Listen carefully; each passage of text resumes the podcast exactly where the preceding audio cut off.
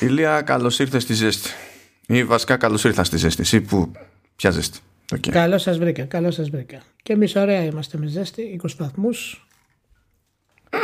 Είμαστε μια χαρούλα. Εντάξει.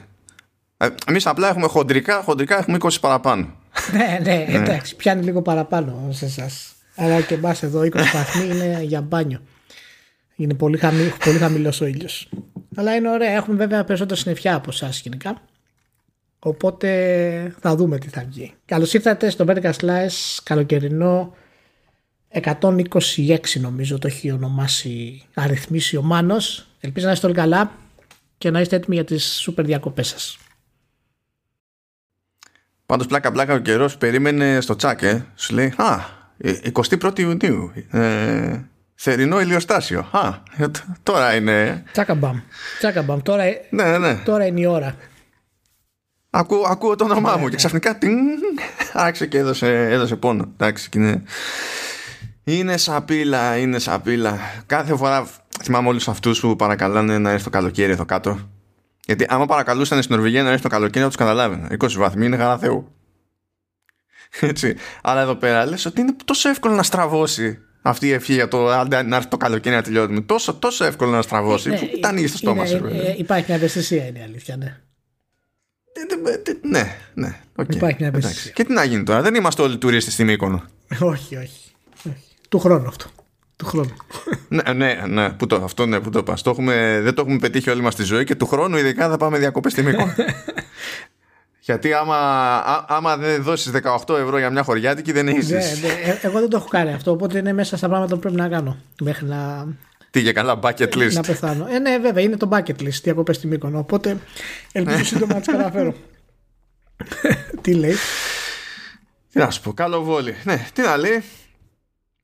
Τώρα πέφτουν οι ρυθμοί, υποτίθεται, γιατί εντάξει, έγινε ό,τι έγινε εκεί πέρα στο, στην περίπου P3, πώς να την πούμε. Αλλά αυτό δεν σημαίνει ότι δεν έχουμε staff. Έχω κρατήσει και στην άκρη κάτι που προέκυψε πάνω στην E3 αλήθεια είναι. Αλλά δεν χωράει τώρα στα προηγούμενα δύο επεισόδια. Ε, είναι ώρα, είναι ώρα.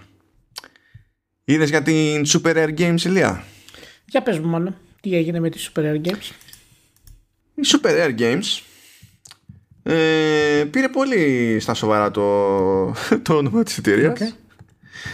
Και στην αρχή όταν μου είχες σκάσει και εμένα το δελτίο τύπου στο, στο inbox νόμιζα ότι κάποιος μου κάνει πλάκα. Γιατί βγήκε η εταιρεία αυτή και λέει κοιτάξτε να δείτε εμείς τα βγάζουμε physical λέει, τα games αλλά μόνο physical και θα είναι και limited μέσα σε όλα γιατί προφανώς οι άνθρωποι δεν είναι και τεράστια εταιρεία για να πούνε θα παράξουμε καντάρια έτσι ε, και θα πρέπει θα λειτουργούμε μόνο με προπαραγγελίες Δηλαδή, ξέρεις, δεν έχει δει κανένα το παιχνίδι. Δεν υπάρχει κανένα περιθώριο για reviews όταν έρθει η ώρα.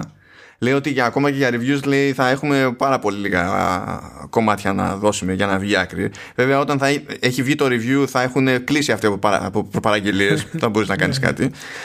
Ε, και λέει ότι μετά, άμα τελειώσουν, τελειώσανε και τέλος. Δεν υπάρχει άλλος τρόπος να, να πάρετε τα παιχνίδια. Και λέω, παιδιά, μήπως ξέρω εγώ το, δηλαδή, το παραξευτιλήσαμε. το πήγαμε στο, στο άλλο άκρο. Δηλαδή. Ε, τι ακριβώς τι ακριβώς θέλουν να κάνουν αυτοί; Πιστεύεις ότι είναι, είναι business model αυτό; Και καλά, ξέ, ε, κοίτα, μπο, μπορεί και να βγάζει οικονομικά να βγάζει νόημα με τη λογική, ξέρεις ότι λειτουργείς, βασίζεσαι στο φόμο ξεκάθαρα με τη μία. Δηλαδή το φόμο είναι μέρο του business model που έχεις τον πριζώνει στον άλλον με τη λογική ότι να κοίταξε να δεις, εγώ σου έχω ένα μάτσο παιχνιδάκι εδώ πέρα που ο μόνος τρόπος να τα πάρεις είναι να προπαραγγείλεις και να τα πάρεις physical. Άμα δεν προνοήσεις, ξέχασε το. Δεν βγαίνουν με τίποτα, με την καμία. Και λες, ελάχιστη και αποστολή. Το άρθρο που σχολιάζουμε τέλος πάντων, ο τίτλος πάνω στον οποίο είναι το άρθρο και βγήκε η είδηση, λέει ότι έχει ένα. ότι γενικά αυτή η ανακοίνωση δημιουργεί ένα πολύ επικίνδυνο προηγούμενο. Καλά, μία ανακοίνωση δεν προλαβαίνει να δημιουργήσει προηγούμενο, αλλά τέλος ναι, πάντων. Ε, τι εννοούν όμως προηγούμενο, ποιο είναι το μεγάλο πρόβλημα σε αυτό; Έτσι όπως έλεγε το, το, το, άρθρο, δηλαδή το, το, το αισθάνεσαι εσύ ότι έχει κάποιο κίνδυνο αυτό γενικά, μια τέτοια κίνηση. Κάτι αρνητικό δηλαδή στην όλη κατάσταση. Ναι, ναι. Okay. Ειδικά το ότι βασίζεται στο, στο pre-order. Okay. Το ότι ο μόνος τρόπος να αποκτήσεις πρόσβαση σε ένα παιχνίδι μπορεί να είναι καλό, μπορεί να μην είναι καλό κτλ. Είναι να, να δεσμευθείς εκ των προτέρων απλά στην ουσία για να βοηθήσει την εταιρεία να κάνει πραγματικότητα αυτό το business model. Ναι. Αυτό είναι λίγο. Αυτό είναι, δηλαδή σε μια εποχή που έτσι κι αλλιώς καθόμαστε και λέμε παιδιά, όχι preorder, όχι preorder, μην πηγαίνετε έτσι ξυπόλυτοι στ' αγκάθια για άλλα πράγματα, άλλα και άλλα παιχνίδια. Εδώ πέρα, εντάξει, θα πεις δεν έχεις να κάνεις με μεγάλες ομάδες, με μεγάλες παραγωγές και, και τα λοιπά. Και κατά μία έννοια έτσι ε, μπορεί και να εξασφαλίζεται λίγο πιο εύκολα, ας πούμε, η χρηματοδότηση μιας παραγωγής μικρής για κάποιον developer. OK, okay, το δέχομαι αυτό το πράγμα. Αλλά το, στο σύνολό του όλο αυτό, όλο αυτό το σκεπτικό καταλήγει ταυτόχρονα όσο πιο φιλικό και αν είναι προς τον developer να είναι πιο επιθετικό προς τον καταναλωτή σε σχέση με τα άλλα μοντέλα που υπάρχουν πρόχειρα. Κοιτάξτε, υπό τεχνικής απόψεως δηλαδή αν τα βάλεις κάτω τα πράγματα ε, σε κάποιο βαθμό νομίζω είναι σωστό αυτό που λες. Υπάρχει και άλλη άποψη βέβαια του στείλω ότι τα pre-orders έτσι όπως γίνονται σήμερα ούτως ή άλλως ε, είναι ορισμός της παραπλάνησης του καταναλωτή. Και έχουν επίσης μια πολύ μεγάλη δύναμη την οποία αυτά τα παιχνίδια δεν την έχουν. Η οποία είναι στην ουσία το IP. Το μεγάλη πλειοψηφία του κόσμου, η μεγαλύτερη πλειοψηφία του κόσμου που κάνει προπαραγγελίες τις κάνει κυρίως ε, γιατί έχει κάποια ειδική σχέση με το IP. Και είτε τους αρέσει είτε ξέρω εγώ είναι χαϊπαρισμένοι εκείνη την εποχή και μπαίνουν μέσα και το κάνουν. Αλλά οι εταιρείες χρησιμοποιούν αυτή τη δύναμη του IP για να κάνουν παραγγελίες και δεν, δεν, δεν, δεν, χρειάζεται καν να είναι καλά τα παιχνίδια τους ή όχι. Εν τέλει. Ε, και είναι, είναι το μεγάλο πρόβλημα που έχει ξεκινήσει γενικά με τις, ε, με, με τις προπαραγγελίες ως, ως concept. Σίγουρα το να μην προσφέρεις και το παιχνίδι γενικότερα χωρίς αυτό ε, ε έχει μια έχει μια μαυρίλα, ας την πούμε. Αλλά... Ναι, γιατί δεν σου λέει ότι άμα πάει καλά, άμα ξεπουλήσουμε, εντάξει, υπάρχει ελπίδα να κάνουμε κι άλλο ένα print, ας πούμε. Σου λέει ότι αυτό θα ναι. είναι και έτσι είναι το ναι, concept. Αλλά, αλλά επειδή ακριβώς είναι το concept αυτό, ε, σαν business model μπορεί όντως ε, σε βάθος χρόνου να δημιουργήσει μια ταυτότητα και να λέει ότι ξέρω εγώ, αυτού τα παιχνίδια έχουν αυτή την ποιότητα και μπορούν να βγουν μόνο αν τα στηρίξετε. Οπότε έχει το ρίσκο στην αρχή βέβαια του αν θα, θα τους βγει αυτό το concept, αν θα είναι καλά τα παιχνίδια, αν ο κόσμος θα απορροφηθεί με αυτά τα παιχνίδια κτλ. Οπότε δεν ξέρω, εμένα με έχει, με έχει εξιτάρει λίγο αυτή η, η, άποψη. Ε, Προφανώς είναι ένα. Ελπίζω να μην σε εξιτάρει πολύ, γιατί το πήρε πίσω μέσα σε λίγες μέρες. Ναι, έτσι, ναι, γιατί έφαγε το κράξιμο ναι, είναι, είναι σαν ιδέα που, που, που, πετάχτηκε εκεί έξω αυτό το πράγμα. Ε, αλλά καταλαβαίνω την, ξέρεις, το προβληματάκι πούμε, με τον κόσμο. Σίγουρα είναι κάποια εναλλακτική θέση στο πώς να κάνεις develop παιχνίδια τα οποία είναι low budget και θες οπωσδήποτε ξέρεις να τα χρηματοδοτήσεις για να βγάλεις οπωσδήποτε τα χρήματά σου ώστε να, ώστε να βγουν. Αλλά ναι, χρειάζεται μια πολύ, ένα πολύ καλύτερο στήσιμο του business model και της παρουσίασης του business model αυτού για να πει στον κόσμο ότι είναι κάτι που γίνεται και πρέπει να το στηρίξουν ας πούμε. Η πλάκα ποια είναι; Ότι ε, σε συνεργασία με την Devolver ανακοίνωσαν και το Demon Tier Plus, δεν θυμάμαι πώς λέγεται ε, δηλαδή στην παρουσίασή της στην Devolver στο πλαίσιο της E3 είχε και ένα τίτλο για Switch που το βγάζει στην ουσία με την Super Rare Games και θα βγει μόνο physical ενώ η Super Rare Games για τα δικά της τα υπόλοιπα είπε ναι εντάξει OK okay, δεν θα το πάμε μόνο έτσι θα τα διαθέσουμε κι αλλιώς η Devolver όντας Devolver λέει όχι εμείς δεν αλλάζουμε το κρατήσουμε έτσι. Το κρατάμε έτσι. Trolls μέχρι το τέλος, ας πούμε. Δεν παλεύουν καθόλου. Ωραία, ωραία. Για να δούμε. Ναι, πολύ, πολύ, πολύ περίεργο ναι, αυτό. Ναι, δηλαδή... Πολύ, πολύ, πολύ ναι. περίεργη άποψη. Πολύ περίεργη. Αλλά ενδιαφέρουσα, ενδιαφέρουσα. Αν είχαν βρει έναν τρόπο έτσι, να μην, στην ουσία να, να μην ανοίγει και να μην αφήνει εκτεθειμένο περισσότερο τον τελικό καταναλωτή θα ήμουν πιο ανοιχτός στο concept. Παρότι προσωπικά δεν με ενδιαφέρει το, το physical. Αλλά τώρα όταν πρέπει να διαλέξεις ανάμεσα στη στήριξη του developer και τη στήριξη του καταναλωτή, δεν μπορείς να αγνοήσει τη στήριξη του καταναλωτή. Δεν γίνεται. Για να δούμε. Α, Anyway, λοιπόν, εντάξει, πάμε εδώ. Πάμε σε κάτι πιο, πιο τρομακτικό. Έγινε και ένας τόρος γιατί έπαιξε ένα event για το ε, Sniper Ghost Warrior Contracts 2 το οποίο τώρα εντάξει όχι σε όλες τις εκδόσεις από ό,τι έχω καταλάβει αλλά φαίνεται σε γενικές γραμμές να έχει, πάρει, να έχει αφήσει καλές εντυπώσεις σε πρώτη φάση. Αλλά anyway έγινε ένα event εκεί στην Αμερική. Ήταν σχετικά μικρό για 10 ατομάκια 5 influencers, 5 μηντιάδες πήγαν εκεί πέρα σε μια εγκατάσταση που είναι δεν θυμάμαι και πώς λέγεται τέλος πάντων. Αλλά ναι, OK. Okay. είναι υποτίθεται για εκπαίδευση της αστυνομίας και ε, και, στρατιω, και στρατιωτικών κτλ. Είναι στημένο εκεί πέρα το μέρος να μοιάζει με πώς να πούμε, στερεοτυπική εκδοχή ενός έτσι, σάπιου χωριού στη, στη Μέση Ανατολή. Ε, εντάξει, ε, πριν βέβαια σταθεί κανένα στην απεικόνηση δεν γίνεται να αγνοηθεί το ότι κάπου εκεί πέρα κυματίζει μια σημαία που λέει Trump 2024 The Revenge Tour το, που, που δεν είναι μέρος του theme είναι εκεί πέρα αυτή η σημεία επειδή κάποιος το πιστεύει από την επιχείρηση. Συνήθως όταν ανεβάζεις μια σημαία ψηλά, δεν το κάνεις για πλάκα, ρε παιδί μου. Έτσι. Θες να περάσεις κάτι. Ναι, δηλαδή αυτό που είναι ένα θέμα όταν βλέπεις αυτή τη σημαία. Έτσι. Όταν σου λένε κιόλας ότι εντάξει, παιδιά, εμείς εδώ πέρα δεν, χρειά... δεν χρειάζεται λέει, να βάλετε μάσκε. Το βαράει κι άλλο ένα καμπανάκι. Αρχίζει, έχει κάτι θέματα, ρε παιδί μου. Αλλά τέλος πάντων, τέλος πάντων, δεν πτωήθηκε ναι. ο, ο, ο Eric Switcher του σφίχτηκε αλλά δεν πτωήθηκε ο Eric Switcher του The Gamer σου λέει ήρθαμε εδώ για δουλειά και μπαίνουν στη διαδικασία υποτίθεται να περάσουν από μια κάποια εκπαίδευση ε, που υποτίθεται ότι γίνονται κάποια drills που σε κάποιο βαθμό είναι ρεαλιστικά είναι drills που θα κάνανε λέει και κανονικοί εκπαιδευόμενοι ε, στην αστυνομία και το στρατό ξέρω, ναι. και τέτοια ναι. και χρησιμοποίησαν και όπλα λέει με, με κέρινες σφαίρες που δεν είναι σαν τις, σαν τις πλαστικές δεν μπορεί να είναι έτσι είναι πιο, είναι πιο χαλαρά τα πράγματα. Ε, και υποτίθεται ότι κάποια στιγμή ε, έπρεπε να τα να τα δουλέψουν αυτά ρε παιδί μου σε λίγο πιο ρεαλιστικό σενάριο. Είχαν εκεί πέρα κάτι κάτι κομπάρσους ντυμένους ας πούμε ας πούμε με το στερεοτυπικό το στυλ βέβαια αν και δεν είναι ένα το στυλ αλλά αυτό που μπορείτε να φανταστείτε από, το, από αμερικανικά B-movies ε, μάλλον κάπου εκεί πέρα είμαστε. Και από πολλά video games. Να ξεκινήσουν υποτίθεται μια μάχη. Και καλά έτσι αυτή η φάση.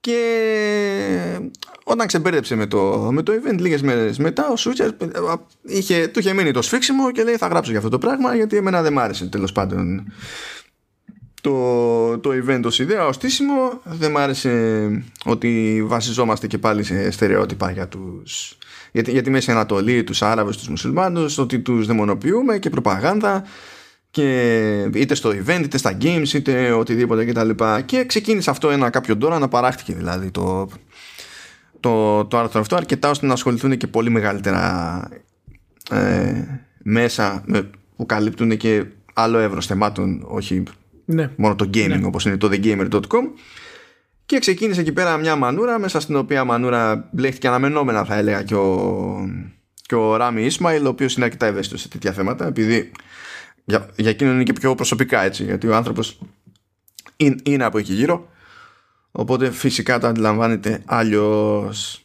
και έπαιξε γενικά κατακραυγή κυρίως για το προπαγανδιστικό της της υπόθεσης παρότι όπως γράφει και ο ίδιος στο κείμενό του δεν έμπαινε κανένας από τους εκπαιδευτές σε φάση να πει ότι αυτοί είναι Άραβες ή αυτοί είναι Μουσουλμάνοι. Ήταν αυτοί είναι οι κακοί ξέρω εγώ μέχρι εκεί το, το μαζεύανε. Τώρα πως καταλάβανε ότι αυτό έπρεπε να το μαζέψουν λίγο αλλά δεν καταλάβανε ότι έπρεπε να είχαν μαζέψει και τη σημαία αυτή από πάνω δεν το, το αντιλαμβάνουμε αλλά τέλος πάντων τέλος πάντων. Okay.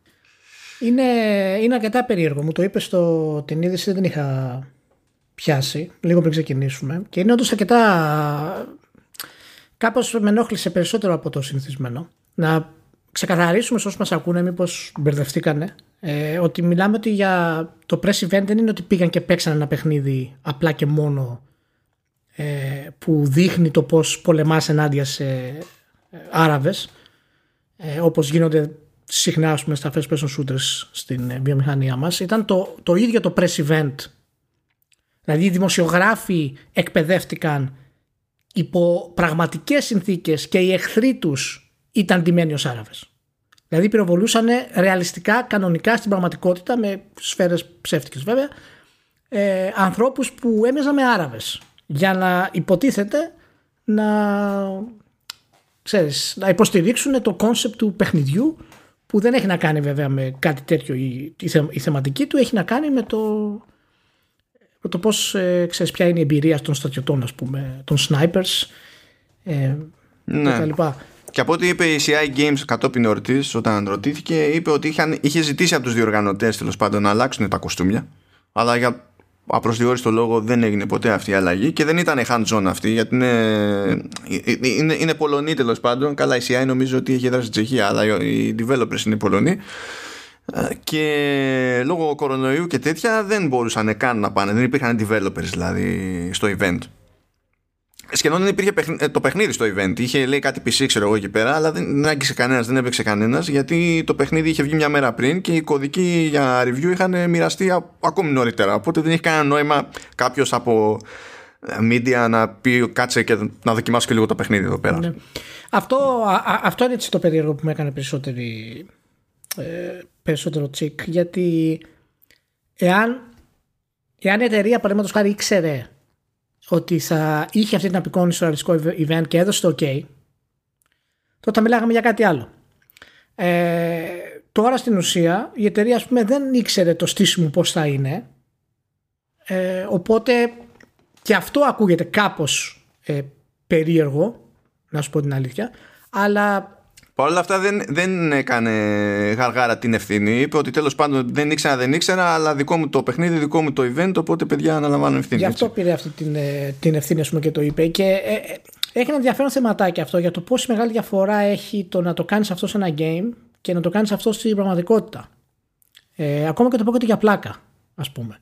Και έχουμε φτάσει στο σημείο που τέτοια θέματα στα, στα games πρέπει να τα προσέξουμε παραπάνω. Είναι η άποψή μου. Δηλαδή, από ποια για το λέω. Όταν κάτι είναι τόσο μονόπαντο όσο είναι τα συγκεκριμένα, ε, από ένα σημείο και μετά ε, η επανάληψη ότι έχουμε συνηθίσει να είναι κάτι τέτοιο έτσι ε, γίνεται μια λούπα και αυτή η λούπα δεν είναι καλή ρε Μάνο. Και από τη μία μπορείς να πεις ότι ναι είναι game. OK. Okay. Και λαμβάνει χώρα σε αυτή την περιοχή, γίνονται αυτά τα πράγματα απόλυτα σωστό.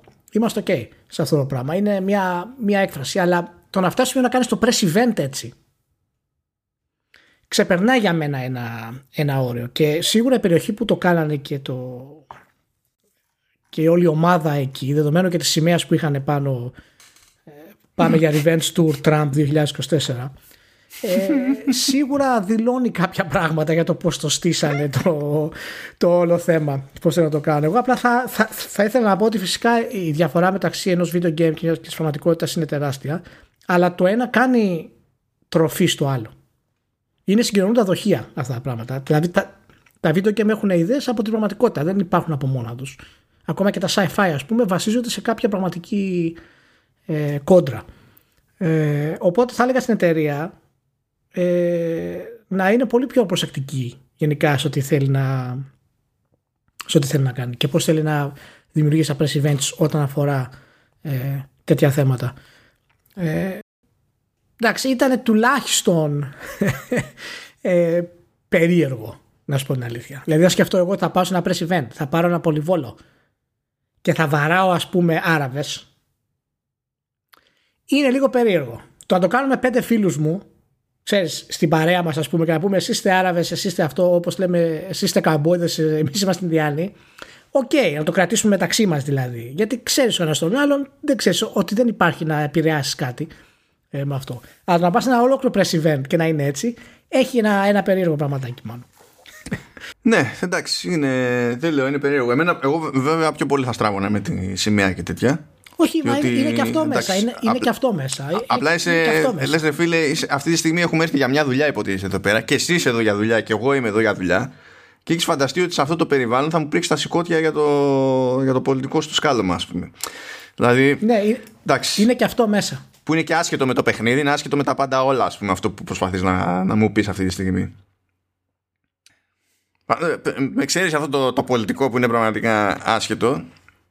Εντάξει, τώρα, στο, στο υπόλοιπο, παρότι δεν θεωρώ κι εγώ ότι ήταν καλό γουστό, το πούμε έτσι πάλι ευγενικά, δεν, δεν τσινάω το, το ίδιο, να σου πω την αλήθεια. Διότι δεν... Πάντα κάποιος είναι, είναι, είναι, απέναντι, ακόμη και στα games. Και πολλές φορές και στα games είναι, είναι εθνικότητα. Και σε αυτή την περίπτωση τέλος πάντων προσπαθούν να το κάνουν και λίγο γαργάρα. Δηλαδή με αυτή τη λογική θα έπρεπε να τσιτώνουμε και για τη... πάλι για κάποιο αμερικανικό B-movie ας πούμε. Αλλά και εκεί υποτίθεται ότι ξέρουμε ότι είναι B-movie. Και αυτό από μόνο του δηλαδή σημαίνει ότι έτσι κι αλλιώς είναι μάλλον σάπια η ταινία. Ναι, Ξεκινάμε από αυτό. Απλά να πω ότι υπάρχει τσίτομα γενικό πλέον σε αυτά τα πράγματα. Πολύ περισσότερο από παλιά. Και αυτό είναι μια θετική εξέλιξη. Ε, και θα πρέπει να το σκεφτούμε κιόλας περισσότερο το τι αντίκτυπο μπορεί να έχει αυτή η εικόνα σήμερα με τα social media και όλο το συρφετό που υπάρχει ε, στο δίκτυο. Και εγώ φοβάμαι λιγάκι, φοβάμαι, δεν πρόκειται να γίνει, αλλά το λέω σαν, ε, ξέρεις, σαν πείραμα ας πούμε σκέψεις, ότι ε, σκέψου ξέρω εγώ να βγει το Manhunt το 3 και το press event να πρέπει να βρεθείς εσύ σε μια τέτοια κατάσταση και να χτυπάς ας πούμε έγκυες γυναίκες πήγε. Επειδή είναι το press event έτσι. Σκέψου να βγει ένα παιχνίδι. Εντός να είναι πραγματικές έγκυες γυναίκες ναι, ναι, ή να ναι, είναι. Ναι, απλά δεν τις χτυπάς αληθινά, θα τις χτυπάς με πλαστικό πραγματάκι, ξέρω εγώ. απλά, απλά να περάσει την εμπειρία, ας πούμε, του training. και ε, σίγουρα επειδή τα video games έχουν φτάσει στο επίπεδο να απεικονίζουν με τόση αληθοφάνεια ορισμένα πράγματα, ίσως πρέπει και τα, τα press event να μην είναι τόσο, τόσο πορωμένα ας πούμε στο να το δείξουν. Έχουμε φτάσει στο σημείο που γίνεται στα games αυτό το πράγμα. Είμαστε ok. Ε, ε, είναι όπως είναι κινηματογράφος ας πούμε. Όταν κάνει ένα press event ο κινηματογράφος για την Indiana Jones δεν καλεί δημοσιογράφους να κάνετε rating ας πούμε στην Αίγυπτο. Κατάλαβες; Έχει... Είναι αρκετή η ταινία ας πούμε για αυτό το πράγμα. Anyway, food for thought. Απλά κλείνοντας αυτό το θέμα, να πω τουλάχιστον τον πραγματικό λόγο για τον οποίο ανέφερα όλη αυτή την ιστορία στον Ηλία. Το μέρος και η εταιρεία που το τρέχει εκεί πέρα λέγεται Strategic Operations Inc. Που προηγουμένως ήταν το The πώς το, ναι, Stu Seagal φαντάζομαι διαβάζετε αυτό San Diego Studio ναι. που ήταν λέει full service film and TV studio που χτίστηκε στις αρχές δεκαετίας του 90 για ένα, για ένα show λέει ο συντάκτης του The Gamer για ένα show. Όχι για το show τάδε για ένα show που λέγεται Silk Stockings. Αυτό που έχουμε γνωρίσει στην Ελλάδα στο φωνικό μετάξι.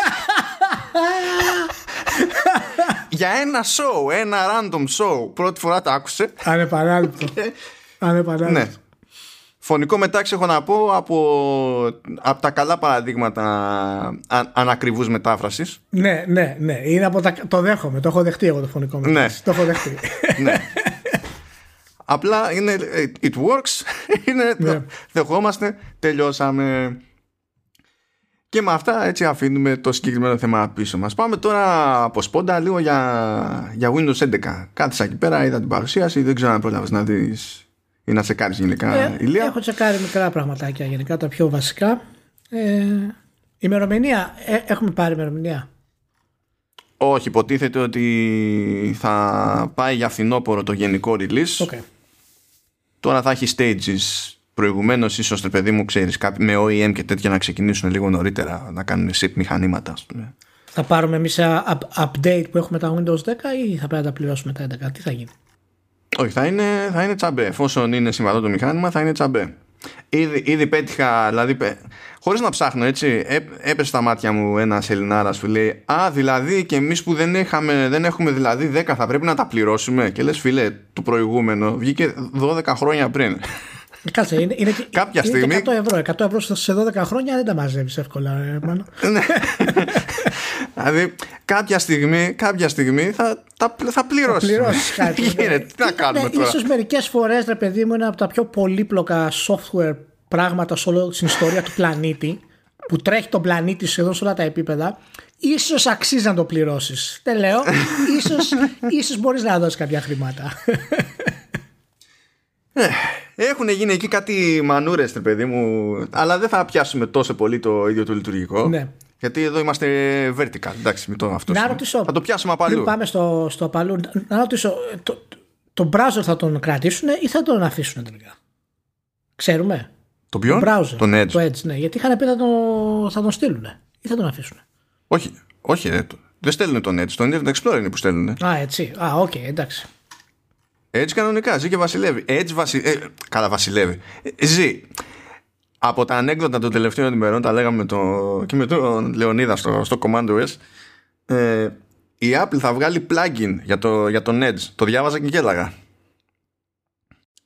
Γέλαγα σε όλα τα επίπεδα γιατί η Apple τόσο πολύ αποφεύγει την Google που θα το βγάλει για Edge που έχει την ίδια μηχανή με τον Chrome. Ναι. Αλλά θα βγάλει plugin η Apple για τον, για τον Edge στα Windows. Ναι. Ο, για τον, ο για τον Edge σε Mac. Για τον Edge στα Windows. Άρα ζει ο Edge. Όσο ζει. Anyway, ε, κάτι σακίδα την παρουσίαση εκεί πέρα. Κράτησε περίπου 40 λεπτά. Ε, με έκανε να εκτιμήσω ακόμη περισσότερο ακόμη και τις αποτυχημένες παρουσιάσεις του Xbox διότι προφανώς το υπόλοιπο κομμάτι της Microsoft είναι χειρότερο στις παρουσιάσεις ακόμα και όταν έχει καλά πράγματα να πει ναι δεν το έχουν ε, ναι δεν, δεν το έχουν γενικά αυτός ο πάνω σπανάει δεν πρέπει, δεν πρέπει να παρουσιάσει. Μπορεί να είναι πάρα πολύ καλός στη δουλειά που κάνει, που τρέχει το division που τρέχει, πάρα πολύ ωραία, αλλά δεν είναι για να παρουσιάσει. Δηλαδή με εκνευρίζει χρόνο μηδέν ο άνθρωπος. Θα εξηγήσω, θα αναφέρω ένα παράδειγμα σε πολύ λίγο, αλλά δεν είναι η ώρα του. Λοιπόν, ε, νομίζω ότι πρέπει να είναι η πρώτη φορά που έπεσα πάνω σε παρουσίαση Windows και είδα την εταιρεία να αφιερώνει τόσο χρόνο είτε το δούμε σε διάρκεια ειδικά μάλλον σε ποσοστό επί του συνολικής διάρκειας στο gaming. Ήταν το segment με τη μεγαλύτερη διάρκεια σχέση με οτιδήποτε άλλο τέλος πάντων απασχόλησε τη, τη Microsoft στη, στην παρουσίαση. Αυτό που μου έκανε εντύπωση είναι ότι στο κομμάτι αυτό βγήκε η Sarah Bond η οποία για κάποιο λόγο είναι CVP όχι SVP είναι CVP CVP, Senior Vice President. Για... όχι δεν είναι Senior θα ήταν με το S με C, senior. Είναι Chief Vice President και λες παιδιά δεν λειτουργεί έτσι Λοιπόν, ναι, Chief Vice President, όχι normal πράγματα. Όταν φτάσουμε σε τέτοιο level, ε, κάτι έχουμε κάνει λάθος στι ονομασίες στο, στο. Αλλά, OK, okay. anyway. Μου έκανε εντύπωση που σε μια παρουσίαση που έκλεισε με τον Σάτια Ναντέλα, που είναι ο CEO της Microsoft, αντί να βγει ο Spencer, που είναι ο Chief του Xbox και είναι και μέρος, και ε, μέρος του Διοικητικού Συμβουλίου, βγήκε η Sarah Bond που είναι κάτω από το Spencer. Αυτό δεν το περίμενα.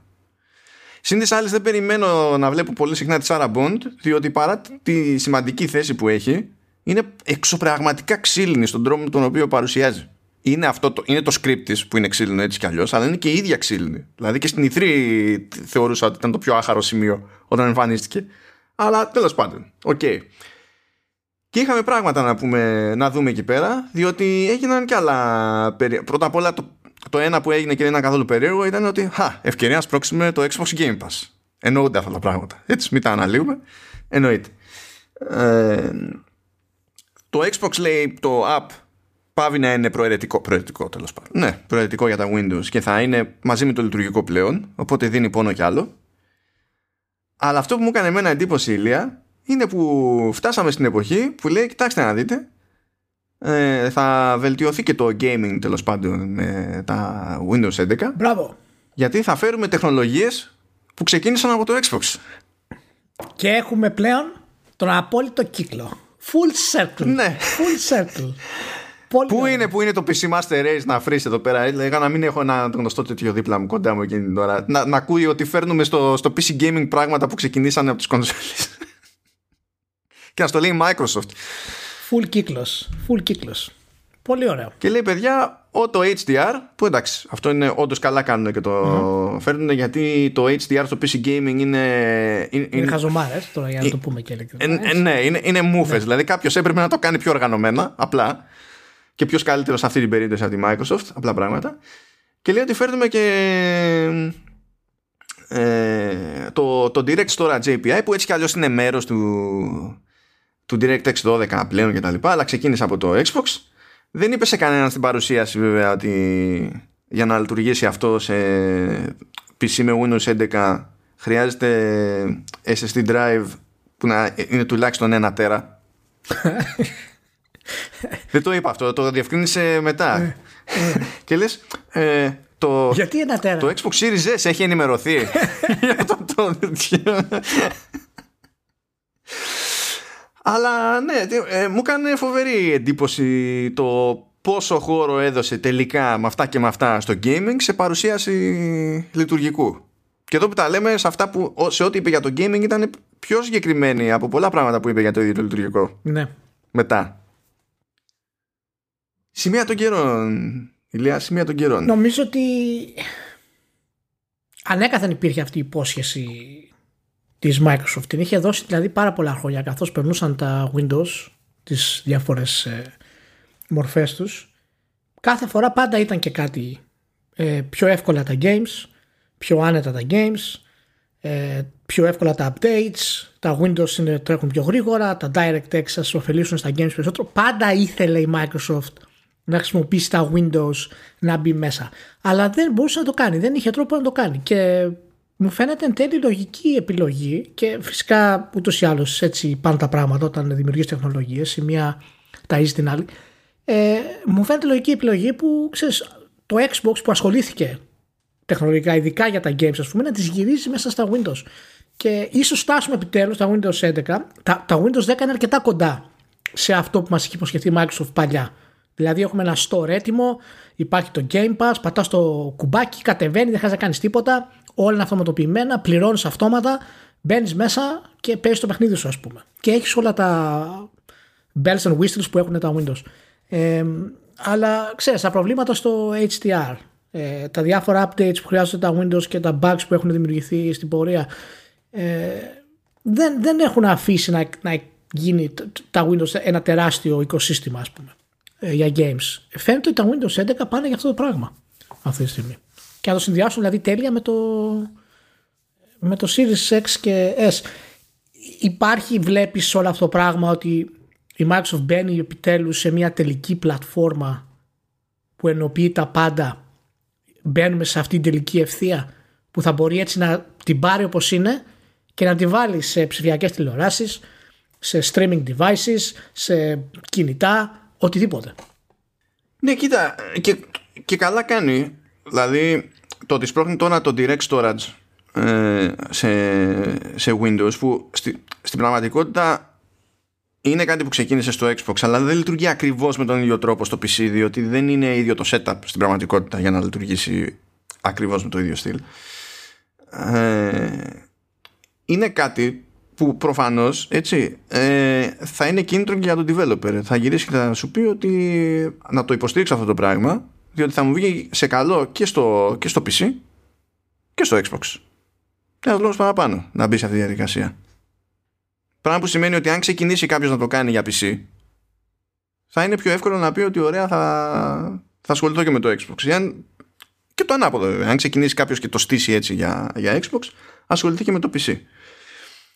Και θα πρέπει βέβαια να είναι optimized. Θέλει λίγη δουλειά από πίσω υποτίθεται το παιχνίδι για να πιάσει το πορε παιδί με αυτό. Καλά, αυτό ισχύει γενικότερα με όποιο νέο feature σε API κτλ. Πρέπει να το υπολογίσεις και να κάνεις και. Ναι, κοίτα, σίγουρα υπάρχουν. Ναι, και ακόμα και εκδόσεις των παιχνιδιών που είναι στο PC για το Game Pass έχουν, είναι διαφορετικές εκδόσεις φυσικά ε, και θέλουν άλλα update ακόμα και από τις κανονικές release που έχουν τα παιχνίδια. Θέλουν παιχνίδια ειδικά ας πούμε, σχεδιασμένα και updated για να λειτουργούν με το, με το Game Pass. Καλά είναι, καλά είναι. Ωραία, ωραία, για να δούμε. Και είπαμε το φθινόπωρο; Για φθινόπωρο πάει, ναι, για φθινόπωρο. Τώρα υπάρχουν κάποια θέματα εκεί πέρα συμβατότητας που οδήγησαν σε φοβερή γκρίνια, γιατί δεν, δεν έχει ψηλέ απαιτήσεις γενικά σε πόρους συστήματος, αν το δούμε έτσι. Α, αλλά γίνεται ένα άλμα εκεί πέρα σε κάποια προαπαιτούμενα σε επίπεδο ασφαλείας και η πλάκα ποια είναι, ενώ ε, αυτά τηρούνται από το OEM από το 2016 και έπειτα, γιατί τα είχε κάνει από τότε υποχρεωτικά για, για το OEM η Microsoft. δεν τηρούνται και καλά σε όποιον φτιάχνει, ξέρεις, κάτι κομμάτι-κομμάτι μόνος του. Οπότε μπορεί κάποιος να έχει φτιάξει υπερσύστημα, ξέρω εγώ, να έχει δώσει πολλά λεφτά και να μην μπορεί να περάσει Windows 11 στο, στο σύστημά του. Και εκεί έχει ξεκινήσει ένα debate. Και το debate ξεκινάει πάλι επειδή ε, έπεσα σε κάτι συζητήσεις τουλάχιστον από Ελλάδα μεριά που είναι εντάξει και γιατί δεν κατάλαβα και γιατί να έχει ξαφνικά άλλες απαιτήσεις για, για την ασφάλεια. Έχω εκεί πέρα λέει κάτι security requirements χωρίς λόγο. Τι είναι χωρίς λόγο security requirements; Είναι, είναι το famous ε, Facebook comment που, που ναι. χωρίς λόγο αυτά τα security requirements λέει ο τυχικάρπαστος Facebook commenter και μιλάμε τώρα για πράγματα που είχε προσπαθήσει να τα περάσει υποχρεωτικά το 2015 έφαγε κράτ τότε τα έκανε προαιρετικά και από τότε μέχρι σήμερα δεν προσαρμόστηκε η αγορά, δεν προνόησε κανένας. Αλλά εξακολουθεί να αυτή η Microsoft 6 χρόνια αργότερα. Ρε φίλε.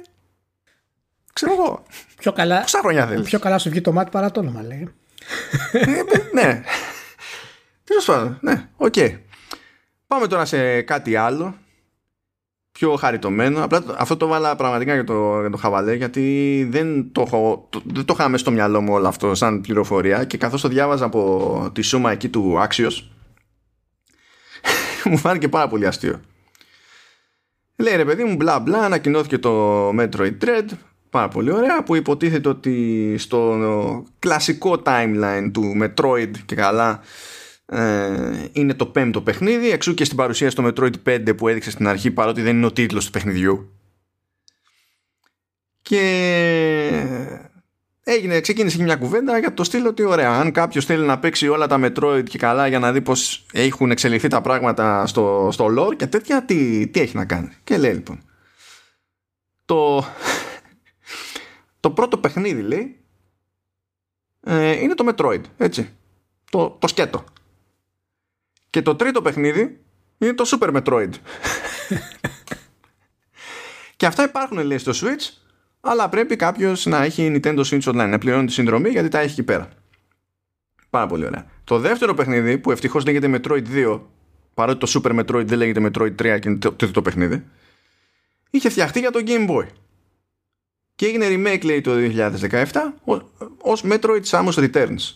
Το οποίο είναι διαθέσιμο λέει μόνο για 3DS. Το οποίο το έκοψε πέρσι Nintendo. ναι, ναι, ναι. Το τέταρτο παιχνίδι είναι το Metroid Fusion του 2002 που τρέχει σε Game Boy Advance υπάρχει με Virtual Console και τα λοιπά στο, στο Wii U και είχε, είχε δοθεί και στο, και στο 3DS όταν έγινε η μείωση τιμής και τα λοιπά, το είχαν δώσει μετά τσάμπας σε αυτούς που είχαν πληρώσει, είχαν αγοράσει νωρίς και είχαν πληρώσει πιο ακριβά το μηχάνημα και τα λοιπά. Τι μπερδέψουν ένα στήρεμα. Αυτό. Δεν... Τι περίπτωση είναι σαν το Marvel Timeline είναι. Τι περίπτωση είναι αυτή δηλαδή.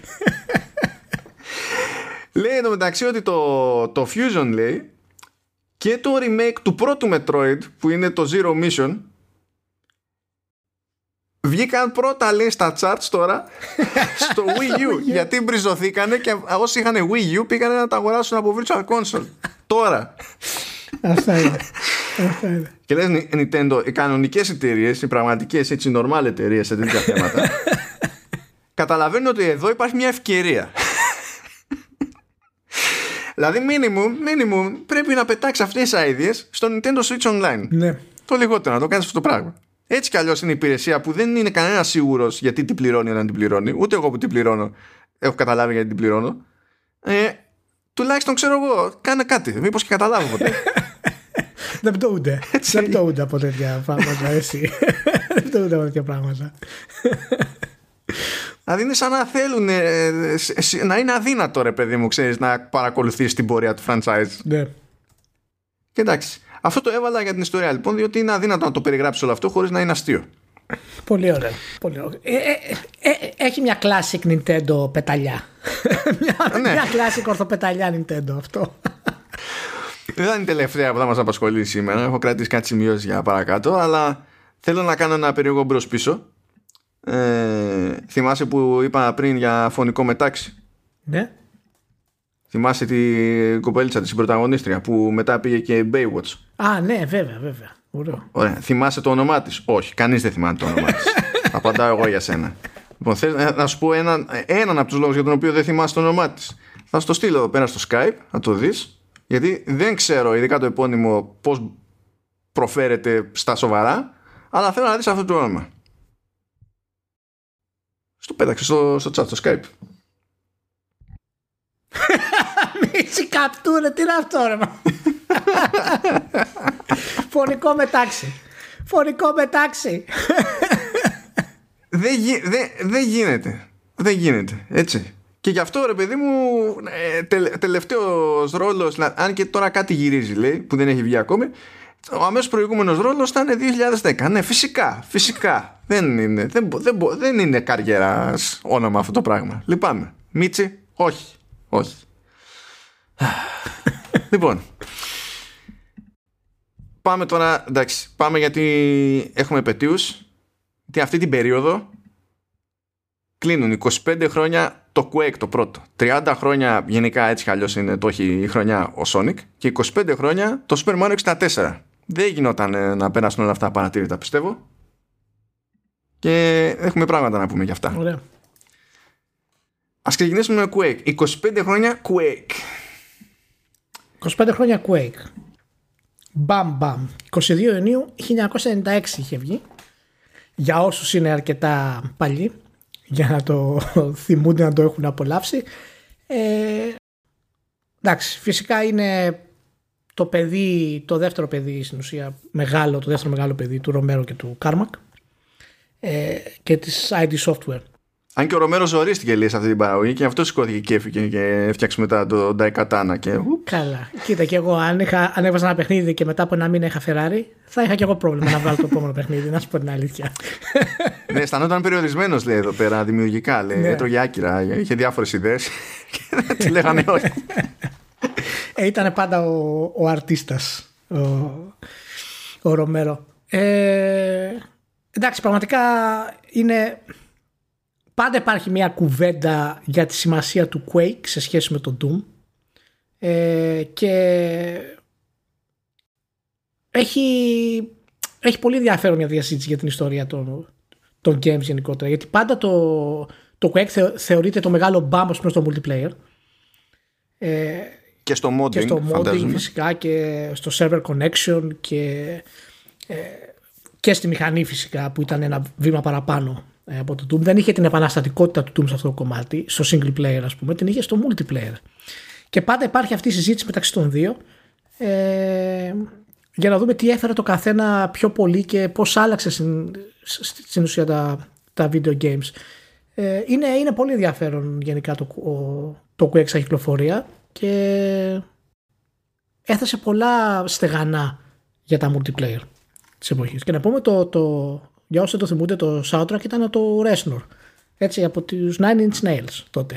Αυτή είναι μια από τις σημειώσεις μου. Trent Reznor και Nine Inch Nails. Ένας άμπαλος τύπος που έχει πήξει το Oscar μαζί με τον Άτικο Ρος. ναι, ναι, και δείχνει και, δείχνει και την, ε, ξέρεις, την πόρωση των ε, προγραμματιστών μας. Με το που πιάσαν την καλή με τον Doom, κατευθείαν πήγαν στο Σταριλίκι. Δεν είχε δεύτερη. Θέλουμε Nine Inch Nails. Δεν υπάρχει ε, άλλη επιλογή. Καλά, κοίτα, είναι βλαμμένος και ο Reznor, έτσι. Δεν ναι, νομίζω ναι, ότι. Σίγουρα, σίγουρα. Έκανε και τα Πήγε απλά επειδή του τάξανε το φράγκο. Έκανε και το voice overs μετά. Μέσα στο παιχνίδι. Δεν, δεν υπάρχει δεν υπάρχει. Είναι και αυτός πορωμένος, ας πούμε. Ε, Ωραία, εμένα. Ναι, ναι συνέχισε. Ολοκλήρωσε τη σκέψη σου, γιατί έχω μετά μια λεπτο, λεπτομέρεια που τέλος πάντων με γαργάλισε εμένα. Ναι, όχι, κοίτα, να πούμε ότι έχει, έχει, έχει πάρα πολλά και το, το πιο. Το πιο επαναστατικό του κομμάτι ας πούμε σε σχέση με το Doom βέβαια ήταν ότι άλλαξε το πώς παίζουμε στα FPS και πώς κυκλοφορούμε μέσα στις πίστες έτσι. Δηλαδή όταν μιλάμε πούμε, για, το, για το bunny hopping, για το strafe jumping ε, rocket jumping, όλα αυτά τα πράγματα που δεν ήταν δυνατά ε, πριν. Ήταν μια επανάσταση φυσικά και στο multiplayer, αλλά πολύ περισσότερο στο design των παιχνιδιών για τα FPS. Δηλαδή, ε, όντως το άλλο επίπεδο στα FPS ε, ξεκίνησε από χαζομαρούλες του στυλ του bunny hopping ας πούμε και του rocket jumping. Ε, και ξέρεις, πολλά concept. Και τώρα έχουμε ολόκληρα παιχνίδια που βασίζονται σε ναι, τέτοια concept. Ναι. από τότε μέχρι σήμερα. Και πολλά concept ήταν περίεργα. Όπως δηλαδή ότι μπορούσες να φτάσεις σε σημεία του παιχνιδιού ε, χάνοντας ενέργεια, ας πούμε. Δεν υπήρχε άλλος τρόπος. Υπήρχαν πολλές επιλογές μέσα ε, που σου αλλάζανε το concept του πώς πλησιάζεις ένα FPS. Ε, και ξέρεις, ήταν και φυσικά και επίδειξη της φυσικής, έτσι. Τη μηχανή φυσικής, δηλαδή το πόσο ψηλά μπορούσαν να πετάξουν οι παίχτες. Το πόσο γρήγορα μπορούσε να σταματήσει κάποιος, να προχωρήσει κάποιος. Ε, και στην ουσία αισθανόσουν ότι παίζεις, ξέρω εγώ, ένα super hero, με άλλα λόγια. Και, και φαινόταν αυτό το πράγμα. Όντω έχει πλάκα γιατί υποτίθεται ότι είχε ξεκινήσει για περίπου RPG, λέει αυτό. Ναι. Είχε αλλάξει 500 themes, θα ήταν fantasy, θα ήταν κάτι, μετά ξαναλάζανε γνώμη, ξαναλάζανε γνώμη. Αλλά εκεί που γέλασα περισσότερο είναι που θέλανε, λέει, να έχουν και σε κάποια φάση hand-to-hand combat και ε, ε, είχαν, λέει, ως έμπνευση το, το Virtua Fighter.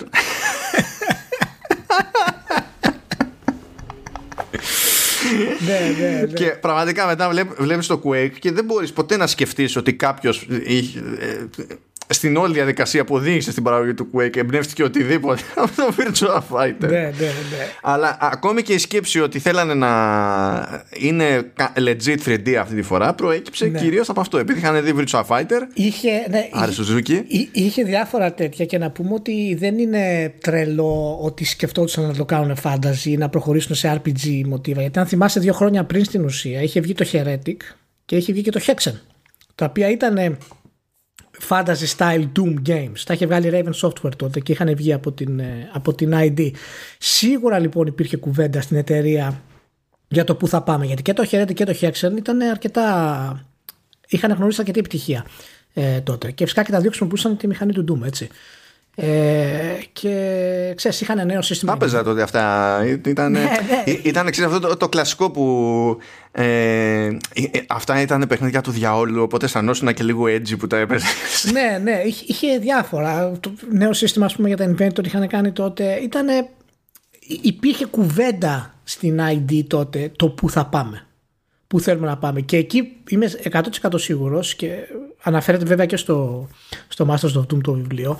Ήταν που ο Ρομέρο άρχισε πραγματικά ε, να σκέφτεται έξω από τα κλασικά στερεότυπα του FPS ας πούμε. Και η επιρροή του και για και συζητήσεις του γύρω από το Hexen και το Heretic, αλλά ύστερα και η διαδικασία για το πώς θα βγει το Quake, ε, δημιούργησε αυτή την κόντρα εν τέλει στο, μεταξύ design και programming που ε, τον έκανε να φύγει από την εταιρεία και να πάει στον Daikatana δυστυχώς. ε, εντάξει, έπρεπε. Ήταν πολύ νωρίς για να επιχειρήσεις κάτι τέτοιο, ας πούμε. Μια, μιας και πες Hexen, υποτίθεται ότι ετοιμάζεται αυτό που στα games λέμε χωρίς να σημαίνει κάτι συγκεκριμένο ε, πνευματικός διάδοχος του Hexen Α, οκ, δεν το ξέρω αυτό. το λεγόμενο Graven είναι σε early access εδώ και δύο μήνες ε, όχι, ε, ένα μήνα βασικά Ακριβώς ένα μήνα την ημέρα που γράφω. Γράφουμε 26 του, του μήνα και βλέπω από το mail ότι έσκασε early access 26 ε, Μαΐου. Ε, και υποτίθεται ότι θα βγει το, το 2022 και λέγεται Graven και είναι από 3D Realms ε, μεταξύ άλλων ναι Κι το θυμήθηκα γιατί με γαργάλαγε, με γαργάλαγε αυτό Ε, ναι, όχι, ήταν, ήταν φυσικά πολύ μεγάλη επιτυχία το, το Quake. Δεν το συζητάμε για πάρα πολλά επίπεδα και έδωσε την αρχή σε πάρα πολλά πράγματα και έχει, και έχει και πάρα πολλά ports, έτσι. Δηλαδή έχουμε ports από το, από το Saturn μέχρι το PlayStation, ε, μέχρι το Nintendo 64. Ο PlayStation δεν το καταφέρανε, δεν το βγάλανε Δεν το βγάλανε, όχι. τα το- μόνα, δύο, όχι, τα μόνα δύο console ports καθόμουν και τα διάβαζα και έκανα χάζι ήταν στο Saturn και στο Nintendo 64 Α, όχι, όχι, ναι, ήταν για το τέτοιο ρε, εσύ, για το, ήταν. Ε, ποιο ήταν της Atari το. Το Ποιο, Jaguar. Jaguar? Το Jaguar. ε, Για, για το Jaguar βγήκε μετά, αφού ακυρώθηκε από το. Σωστά, σωστά. Δεν θυμάμαι αν πρόλαβε να βγει για το, για το Jaguar. Αυτό που θυμάμαι όμως είναι ότι. ήταν σχεδόν πω, πω. ολοκληρωμένο, έχει μείνει στην ιστορία. Ε, κάποιο ποσοστό του ήταν ολοκληρωμένο, αν θυμάμαι καλά. αυτό, που, αυτό που θυμάμαι και με πιάνουν φάζι feelings είναι ότι τη μετα... πρώτα απ' όλα η μεταφορά ε, του Saturn έφαγε κρά όχι επειδή έπαιζε σάπια αλλά επειδή δεν είχε multiplayer Ναι, τα είχαν και- κόψει. ναι και ε, ε, ε, ξέρεις και σου λέγανε ότι είναι- είναι βλαγία το παιχνίδι Τέλος πάντων, έχω κάποιες διαφωνίες ιδεολογικές στην προσέγγιση του, των reviewers σε αυτό το concept, αλλά τέλος πάντων, αυτό που με νοιάζει εμένα είναι ότι δεν παλευόταν να μεταφερθεί η μηχανή και χώθηκε μετά από διάφορα προβλήματα η lobotomy software. Θυμάσαι τη lobotomy software; Lobotomy software, Χριστός και Παναγία. Και ε, καθίσανε και κάνανε παπάδες με τη δική τους μηχανή. Πειράξανε level design, πειράξανε όλα. Αλλά τέλος πάντων το πράγμα έτρεχε όπως έπρεπε να τρέχει. Και lobotomy software τώρα, παιδιά, αυτό που στην Ευρώπη, γιατί εκτός Ευρώπης λέγονταν έτσι, ε, όποιος θυμάται το Exhumed, καταλαβαίνει γιατί έχω φάσει feelings. Καταρχάς τώρα, ρε φίλε, lobotomy software δεν πας πουθενά. Συγγνώμη δηλαδή τώρα. Δηλαδή. Συγχαρητήρια. Δεν πας πουθενά. Εντάξει. Λοιπόν, λοιπόν ακούστε, ακούστε τώρα γελ, γελίο άτομο. Στη, Ηλιά, στην εκδοτική που πρωτοσυναντηθήκαμε στη Hyperpress, έτσι, ε, πρωτοπέρασαν τα δικαιώματα του Official PlayStation Magazine. Σωστά; Θυμάσαι, ωραία. Το πρώτο τεύχος του, ε, της ελληνικής έκδοσης του PlayStation Magazine είχε εξώφυλλο το Exhumed. Είναι random πληροφορίες που δεν θα έπρεπε να θυμάμαι αλλά να θυμάμαι. Ηλία ναι, έτσι, απλά, απλά για να λέμε.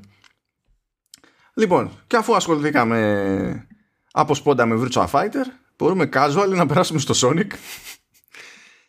30 χρόνια Sonic, πριν πούμε πράγματα για Sonic Sonic, θα πω ότι στη σημείωση του, του επεισοδίου θα έχω ένα link από ε, μια, ας το πούμε, ναι, μια συναυλία που παίχτηκε, προφανώς χωρίς κόσμο και τέτοια.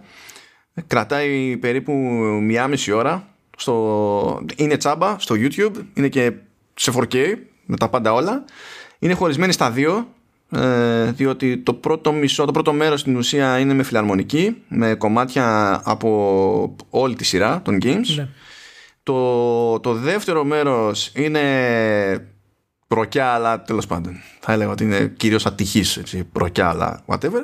Και για κλείσιμο έχουν ένα κόμπο όπου είναι, το, είναι η μπάντα μαζί με τη φιλαρμονική. Που εκεί πέρα είναι πιο cool μπορώ να πω.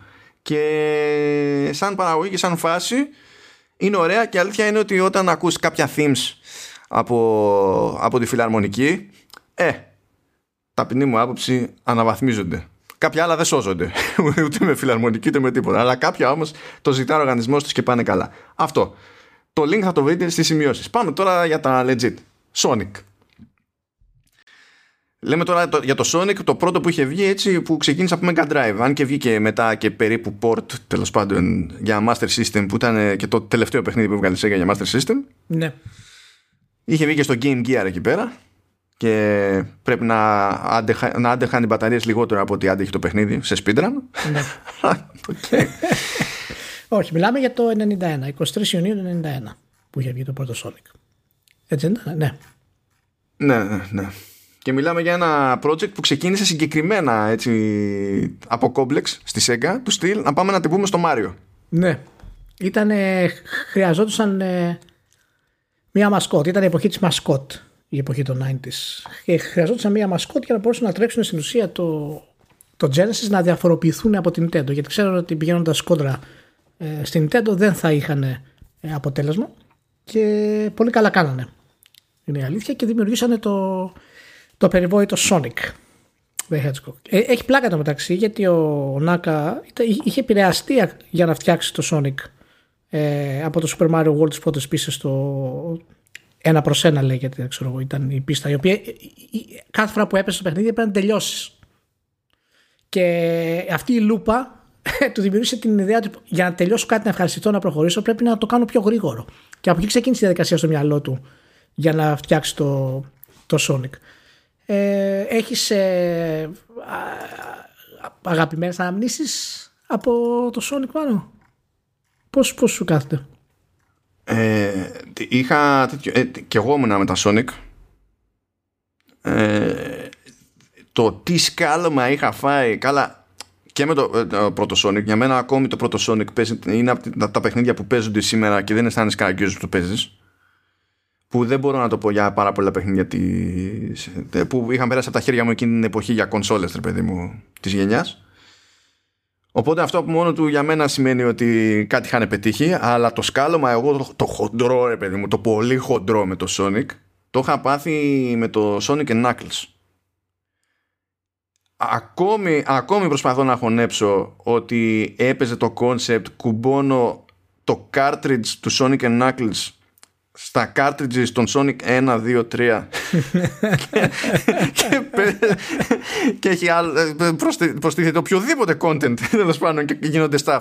Δεν, Δηλαδή θεωρώ ότι όποιος σκέφτηκε ήταν μεγάλος μάγκας και μεγάλο ψυχοπαθή. Ακό, ακόμη προσπαθώ να το χωνέψω αυτό, αυτό το πράγμα. Δεν ξέρω γιατί είχα συγκλονιστεί τότε, αλλά πάλι μου, έχουν, μου είχε αφήσει τραύμα, ρε παιδί μου. Και εντάξει, το Sonic Knuckles ήταν και πολύ καλό παιχνίδι μέσα σε όλα. Όπως και το Sonic 3 ήταν επίσης του μπάνο. Αλλά OK. Okay. Είναι όντως ε, αρκετά ενδιαφέρον το Sonic ως κυκλοφορία φυσικά γιατί προσπάθησε να κάνει κάτι διαφορετικό από ό,τι κάναν τα 2D platforms τότε της Nintendo και να σου δώσει τη δυνατότητα να προχωρήσεις σε διάφορες πίστες ε, με διαφορετικούς τρόπους και υπήρχε ένας ξέρεις, open end σχεδιασμός στο πώς δημιουργείς την πορεία σου καθώς παίζεις ε, το οποίο δεν, δεν υπήρχε πριν και αυτό είναι τι άλλο μαζί με το, ξέρεις, με το edginess του Sonic έδωσε στην, ε, στη ΣΕΚΑ κάτι, αυτό το κάτι παραπάνω. Και ξεκίνησε όλη αυτή τη φιλοσοφία της ΣΕΓΑ ότι είναι η πιο cool, είναι η πιο μοδάτη, είναι για πιο μεγάλους. Ξέρεις, όλο αυτό το κύμα ε, που την έφερε να είναι φυσικά ε, στην κορυφή για τουλάχιστον ένα χρόνο με το Mega Drive ας πούμε ήταν τεράστια επιτυχία δεν το συζητάμε αυτό το πράγμα και, η κυκλοφορία του ε, του, του A for Two που έγινε ένα χρόνο μετά ε, που έβγαλε ξέρεις, και το δεύτερο χαρακτήρα ε, μέσα. Ε, το Tails. Το Tails, ναι. Ε, ήταν όντως ε, και αυτό πολύ σημαντικό. Ε, γιατί έπρεπε στην ουσία να σκεφτούν το two-player προγραμματισμό για να μπορέσουν να το βάλουν μέσα. Και από εκεί και πέρα ρε Μάνο φτάνοντας στο, και στο Sonic the Hedgehog 2 που είχε πάρα πολλά προβλήματα στην ανάπτυξή του ε, και φυσικά μετά στο 3 στο Sonic Knuckles παρά το ότι είχε καλά entries άρχισε ο χαρακτήρας και η ποιότητα των παιχνιδιών να σβήνει και δεν ξέρω αν μπορούμε να το χαρακτηρίσουμε αυτό επειδή η, η, η Sega άρχισε να σβήνει ή αν πραγματικά δεν είχε να πάει πουθενά αλλού σε αντίθεση με το Μάριο πήγε. Πώς το σκέφτεσαι γενικά την πορεία του Sonic όλα αυτά τα, τα χρόνια; Δεν, δεν υπάρχει λόγος να συζητήσουμε για τη σημασία του φυσικά, ούτε σε εμπορικό ούτε σε συνδυαστικό επίπεδο, γιατί είναι τεράστια. Αλλά ξέρεις, αυτό το, την πτώση του ε, που στην ουσία έχει εξαφανιστεί από τις νέες γενιές σήμερα, ενώ ο Μάριο υπάρχει ακόμα. Ναι, υποτίθεται ότι προσπαθούν τώρα, ξέρεις, λόγω της επαιτίου του χρόνου βέβαια, να βγάλουν κάτι καινούριο, αλλά το ξαναπροσπαθήσαν αυτό 500 φορές και. Γι' αυτό, γι' αυτό, επειδή το έχουν ξαναπροσπαθήσει, πάντα είχα σε αυτή την ε, ιδέα να το συζητήσω να το ψάξω εάν ήταν επειδή η Σέγγα άρχισε να διαλύεται στην ουσία ή όντως δεν είχε να πάει πουθενά ο σχεδιασμός. Ε, ε, κοίτα, εγώ δεν πιστεύω ότι δεν έχει να πάει πουθενά. Στην τελική παιχνίδι σου είναι ότι θέλεις το κάνεις. Αν μπορείς να το κάνεις racing, μπορείς να κάνεις και ό,τι θέλεις σε επίπεδο πλατφόρμα, να δοκιμάσει ό,τι σου κουστάρει. Και τα πράγματα που ήταν στραβά σε ό,τι ακολούθησε δεν, δεν ήταν στραβά επειδή παρέμενε να είναι κάποιο είδους πλατφόρμα, ήταν στραβά επειδή δεν ήταν καλά σε αυτό που προσπαθούσαν να είναι. Δηλαδή, νομίζω ότι η, η, η κατηφόρα ήταν σίγουρη ρε παιδί μου από το Sonic Adventure 2 και μετά. Σίγουρη όμως, με φόρα όμως. Με φόρα, όχι περίπου. Γιατί το Sonic Adventure είχε ένα μάτσο προβλήματα, ας πούμε. Αλλά ξέρεις, το έβλεπες και σαν επόμενο βήμα, ξέρω εγώ αλλά από το, το 2 που στην ουσία σου βγάζει την ψυχή και είναι, λες και δεν είχε μάθει τίποτα κανένα στο Sonic Team από το τι είχε πάει στραβά στο, στο προηγούμενο και τόσες προσπάθειες που έγιναν μετά και πήγανε στράφη μαζί και με το ότι το καλύτερο entry για πλατφόρμα του Sonic λέμε τώρα των τελευταίων ετών ε, είναι το Sonic Mania που δεν το έφτιαξε καν ομάδα της Sega ε, και πατάει πάνω ακριβώς το κλασικό 2D Sonic κτλ. Σημαίνει ότι ε, ε, οι ίδιοι δεν ξέρουν τι πάνε να κάνουν. Το οποίο δεν είναι και περίεργο ακόμα και αν παρακολουθήσει κάποιος το τι είχε παιχτεί ξέρω εγώ για τη δημιουργία του πρώτου, του πρώτου Sonic. Τότε ήταν ήδη σχιζοφρενής η Sega. Μονίμως στα μαχαίρια Sega Japan με Sega Αμερικής χωρίς να είναι ποτέ ξεκάθαρο ποιος έχει το πάνω χέρι. Δηλαδή τώρα το να γυρνάει και να σου λέει Sega Αμερικής ε, μήπως να μην είναι σκατζόχυρος γιατί δεν είμαστε σίγουροι ότι ξέρουν αρκετοί Αμερικανοί τι είναι ο σκατζόχυρος. Ξεκινάμε τέτοιο debate. Είναι ένα θέμα ναι ε, είναι, είναι πάντως εμένα μου δίνει την εντύπωση ότι εάν είχε χρησιμοποιηθεί ο σχεδιασμός του ως αφετηρίας του να χτίσουν κάτι καινούριο κάθε φορά ε, θα ήταν πολύ καλύτερο και δεν ξέρω αν φταίει αυτό η έλλειψη της ε, κονσόλας πάνω στο οποίο θα κυκλοφορούσε εφόσον η Sega σταμάτησε. Δηλαδή για να καταλάβουμε ας πούμε κάπως χοντρικά τα τελευταία ας πούμε 10 χρόνια. Έτσι, έχουμε ας πούμε το Sonic the Hedgehog 4 το episode 1 το 10 μετά έχουμε το Sonic Generations το 11 μετά έχουμε το Sonic the Hedgehog 4 episode 2 το 12 ε, το Sonic Lost World το 13 ε, δηλαδή έχουμε τα 3-4 πρώτα χρόνια 4 παιχνίδια Sonic. Και μου φαίνεται πάρα πολύ σε αντίθεση με το Mario όπου κάθε Mario που βγαίνει πάντα ε, φέρνει κάτι επαναστατικό ή αλλάζει το template στην κυριολεξία. Άρχισαν να το χρησιμοποιούν το Sonic ε, ως μια διαδικασία για να μπορέσουν ξέρεις, να βγάλουν περισσότερα χρήματα, ε, να αναπτύξουν το brand για να μπορέσουν να στηρίξουν κάποια ταινία μέχρι την πρόσφατη που βγήκε πέρυσι νομίζω ήταν ε, χωρίς να σκέφτονται ξέρεις, αν μπορούν να κάνουν όντως κάτι με το Sonic. Γι' αυτό να ρωτιέμαι μήπως πραγματικά ε, έφτασε στα ωριά του αυτό το πράγμα και θα έπρεπε ή να έχει ολική αλλαγή για να ξαναγίνει ένα δυνατό brand ε, ο Sonic. Και ναι μεν είναι δυνατό brand αλλά δεν έχει καμία σχέση με το brand που ήταν ε, τότε. Και το Sonic Mania βγήκε το 17, το Sonic Forces επίσης το 17 ε, Όπω το Ford, τι, απο, τι εκπληκτική αποτυχία ήταν Τεράστια αυτό. αποτυχία έτσι. τεράστια αποτυχία ε, και ξέρεις ποιο είναι το θέμα μου κάνει εντύπωση γιατί τα άλλα κομμάτια του Sonic δεν είναι τόσο κάτω ποιοτικά ε, τουλάχιστον σε σχέση με την εμπορική τους αξία, το πούμε περισσότερο, αλλά ε, ο κόσμος τα αγαπάει. Δηλαδή, παραδείγματος χάρη, τα κόμικ ε, του Sonic είναι τα κόμικ που έχουν το περισσότερο, τα περισσότερα τέφια των εποχών. Είναι στο, είναι στο Guinness, ας πούμε. Ε, που βασίζονται σε video games εννοώ έτσι.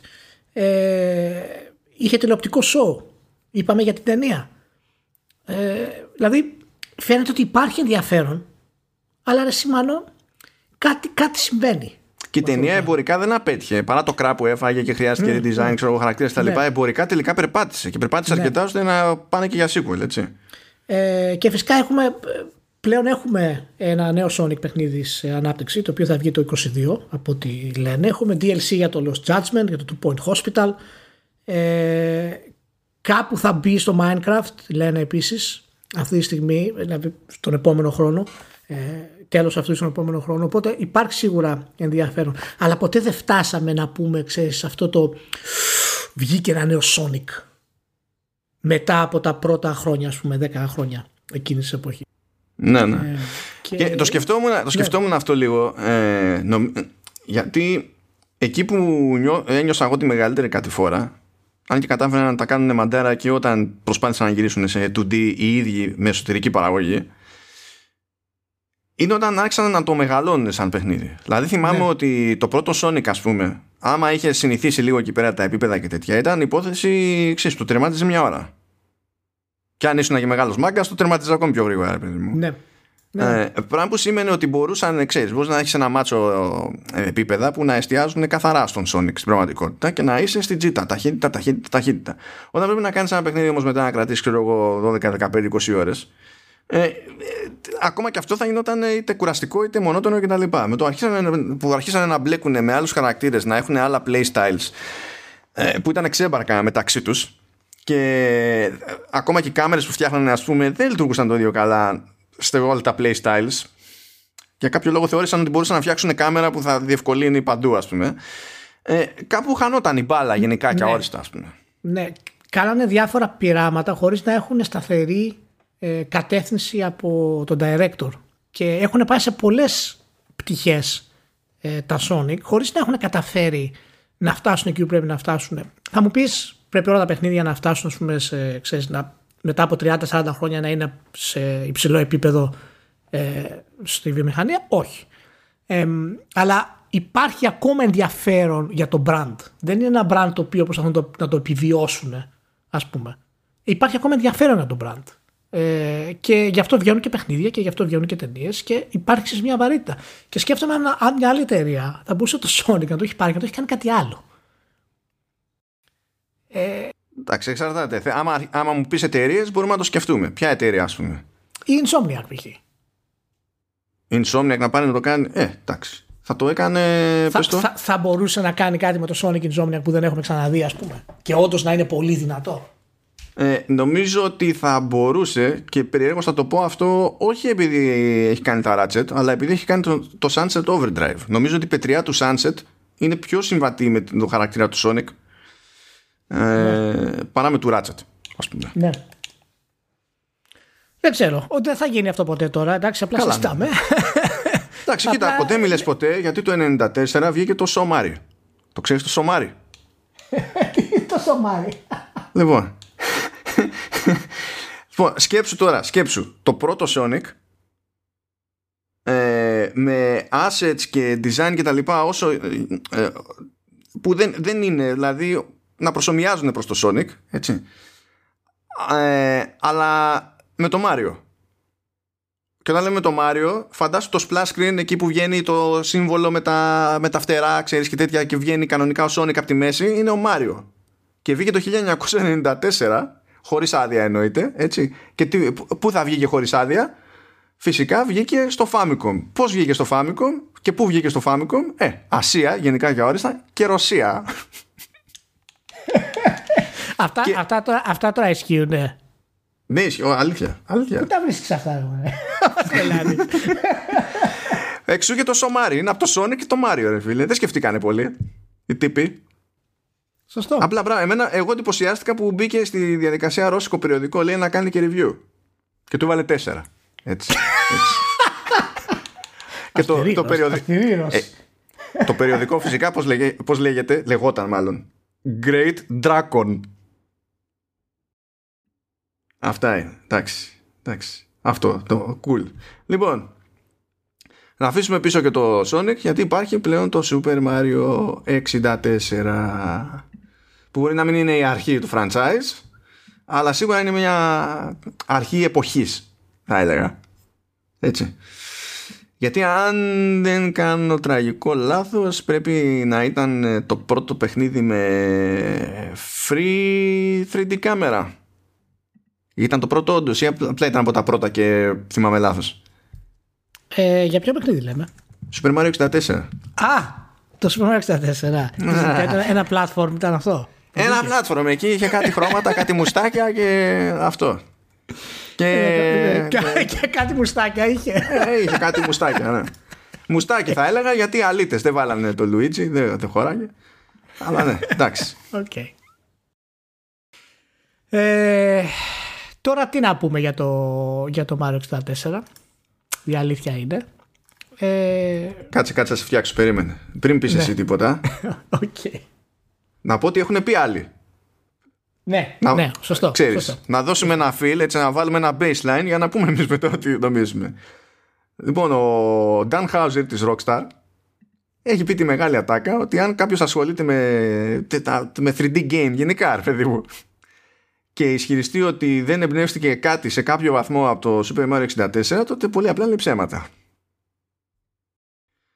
Αυτό είναι το, το, το ωραίο, το cool το σχόλιο. Υπάρχει και το uncool το σχόλιο. Βγήκε ο Νομούρα και λέει ότι το Super Mario 64 ήταν αυτό που με όθησε να ασχοληθώ με τα Kingdom Hearts. και σφίχτηκα εκεί λίγο.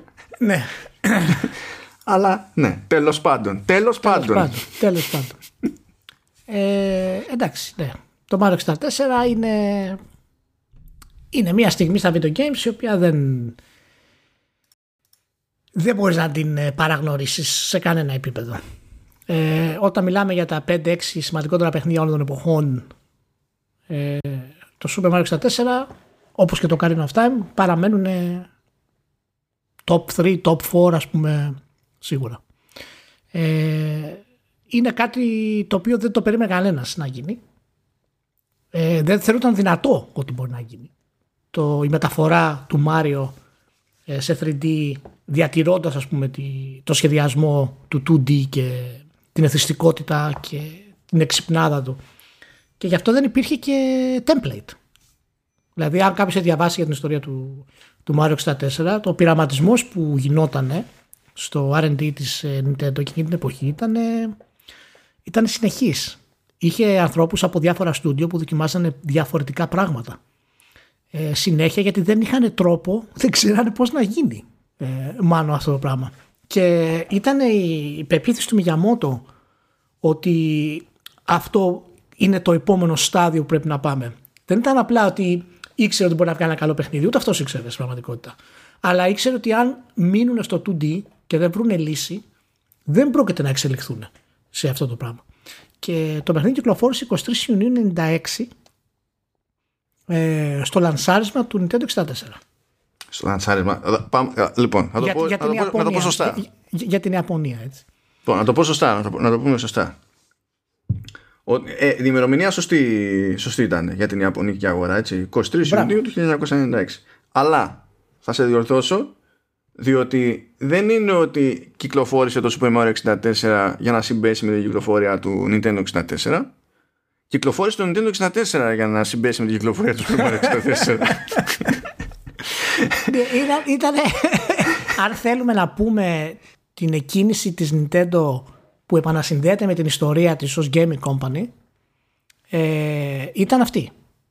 Δηλαδή η σύζευξη του hardware και του software σε mainstream επίπεδο ε, ήταν αυτή. Γι' αυτό είναι τόσο σημαντικό το Super Mario 64. Γιατί από εκεί ξεκίνησε η νέα πορεία της Nintendo που το χειριστήριο της Nintendo στην ουσία Nintendo 64 φτιάχτηκε μόνο και μόνο επειδή το Mario θα φτιαχνοταν, θα φτιαχνοταν έτσι. είναι δηλαδή ε, φως φανάρι αυτό το πράγμα για εκείνη την εποχή. Ε, και ήταν η Πόσο περιορισμοί... με αυτό το χειριστήριο δεν, δεν έχω λόγια. Ναι, δεν, ναι, δεν είναι, έχω πρόβλημα, λόγια. είναι πρόβλημα. αλλά εκείνη την εποχή δεν ήταν εύκολο να το συλλάβεις ότι, ότι, ότι δεν λειτουργούσε. Γιατί έπαιζε μια χαρά το Μάριο. Όχι ότι δεν είχε προβλήματα κάμερας, φυσικά. Όχι, αλλά... ακόμη και. Έμα, το Super Mario 64 δεν το έπαιξα ποτέ παρκώς στα σοβαρά και till the end. Διότι από τότε με ενοχλούσε η κάμερα. Δεν, δεν το έπαιξα μετά και με τσάντιζε η κάμερα. Το έπαιζα τότε και με τσάντιζε η κάμερα. Ενώ δεχόμουν όλο το υπόλοιπο που έφερνε ρε παιδί μου στη βιομηχανία κτλ. Απλά δεν άντεχα ως προσωπικότητα αυτή την κάμερα. Δεν την άντεχα. Είναι, είναι, είναι πολύ σημαντικό γιατί ακόμα και τα προβλήματα αυτά της κάμερας ήταν το βασικό στάδιο που έπρεπε να περάσουμε για να φτάσουμε ύστερα στην απόλυτο, στον απόλυτο έλεγχο της, ε, της 3D κάμερας ε, σε open, σε open world όπως τα ξέρουμε σήμερα. Για όσους Όχι, έπρεπε να γίνει, δεν το συζητάμε και σίγουρα την πρώτη φορά θα ήταν μακελιό, δεν αντιλέγω. Ε, για όσους δεν ε, το έχουν παίξει το παιχνίδι, η κάμερα του, του, του Mario, του Super Mario 64, δεν ήταν υπό τον έλεγχο του παίχτη στην ουσία. Χρησιμοποιούσαν μια, μια τεχνική που λεγόταν kite. Και αυτή η τεχνική ήταν πάνω από το, από το Mario και ακολουθούσε σαν να είναι σαν χαρταετό. Δεμένο πάνω στο Μάριο. Οπότε γι' αυτό ο παίχτης έλεγχε το Μάριο με το μοχλό, γιατί δεν είχε δεύτερο αναλογικό το Nintendo 64. Και φυσικά όταν γυρνούσε το μοχλό, γυρνούσε και ο χαρταετό μαζί του. Και μπορούσε ο παίχτης σε διάφορες στιγμές να, κάνει, να χειριστεί την κάμερα με τα face buttons και να την πάει πιο κοντά, πιο μακριά. την κάμερα με τα face buttons, ακούς τι λες. Δηλαδή όποιος το σκέφτηκε ήταν ηλίθιος. ε, και είναι πραγματικά μια απίστευτη στιγμή εκείνη την ώρα γιατί δεν είχαμε τρόπο να καταλάβουμε πώς να παίξουμε σε, σε 3D κόσμο με βάθος τέτοιο που να μην έχει, ξέρεις, first person. Ε, ώστε να μπορείς να ελέγξεις ένα χαρακτήρα. Και πέρα από το animation του Mario το οποίο ήταν τρομερό για την, για την εποχή ε, το, ήταν τόσο creative ρε μάνο. Υπήρχε τόση δημιουργικότητα σε όλα τα επίπεδα του παιχνιδιού. ε, που το επέτρεψε το 3D αυτό το πράγμα. Που πραγματικά ήταν σοκαριστικό για όλους. Δηλαδή ακόμα θυμάμαι και δηλώσεις ας πούμε του, του Safer ε, από τότε που ήταν, είχε φρικάρει. Δεν θεωρούσε ότι είναι δυνατόν αυτό που έπαιζε. ότι μπορούσε να γίνει αυτό το πράγμα. Ε, και ναι, είχε πτώσει στο frame rate, είχε, η κάμερα κολούσε μερικές φορές, ε, προβλήματα ε, τεχνικά υπήρχε, αλλά η συνολική του εμπειρία άλλαξε τη βιομηχανία σε ένα διανόητο επίπεδο.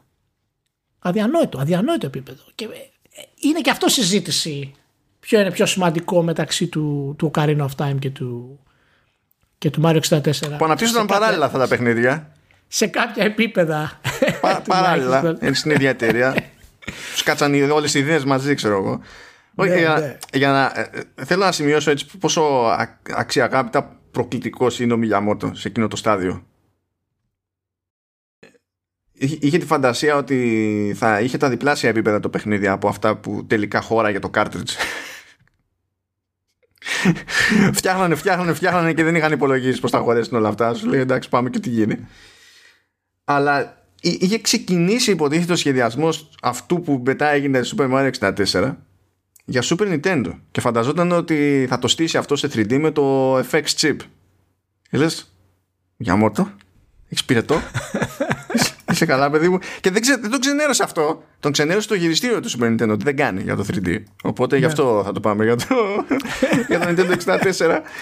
Αλλά η στιγμή που λάτρεψα από αυτό, τι πρόλαβα να διαβάσω τώρα για να, να φρεσκάρω, ήταν με το Yamauchi. Γιατί πήγε πίσω η κυκλοφορία του Nintendo 64 ε, επειδή το ζήταγε ο Μιγιαμότο ήθελε και άλλο χρόνο για το, για το Mario 64 είναι, είναι πολύ σημαντικό να καταλάβουμε ότι εκείνες εποχές ε, είναι εποχές όπου υπάρχει ακόμα τεράστια δύναμη ε, στο, στον υπεύθυνο, στον director, στο όνομα του, του director το οποίο ισχύει μέχρι σήμερα σε κάποιο μεγάλο βαθμό στην Ιαπωνία όχι όσο πριν αλλά ισχύει ακόμα ε, σε κάποιο βαθμό ε, στη Δύση έχει εξαφανιστεί πλήρως ε, και έχει αντικατασταθεί στην ουσία από εταιρείες.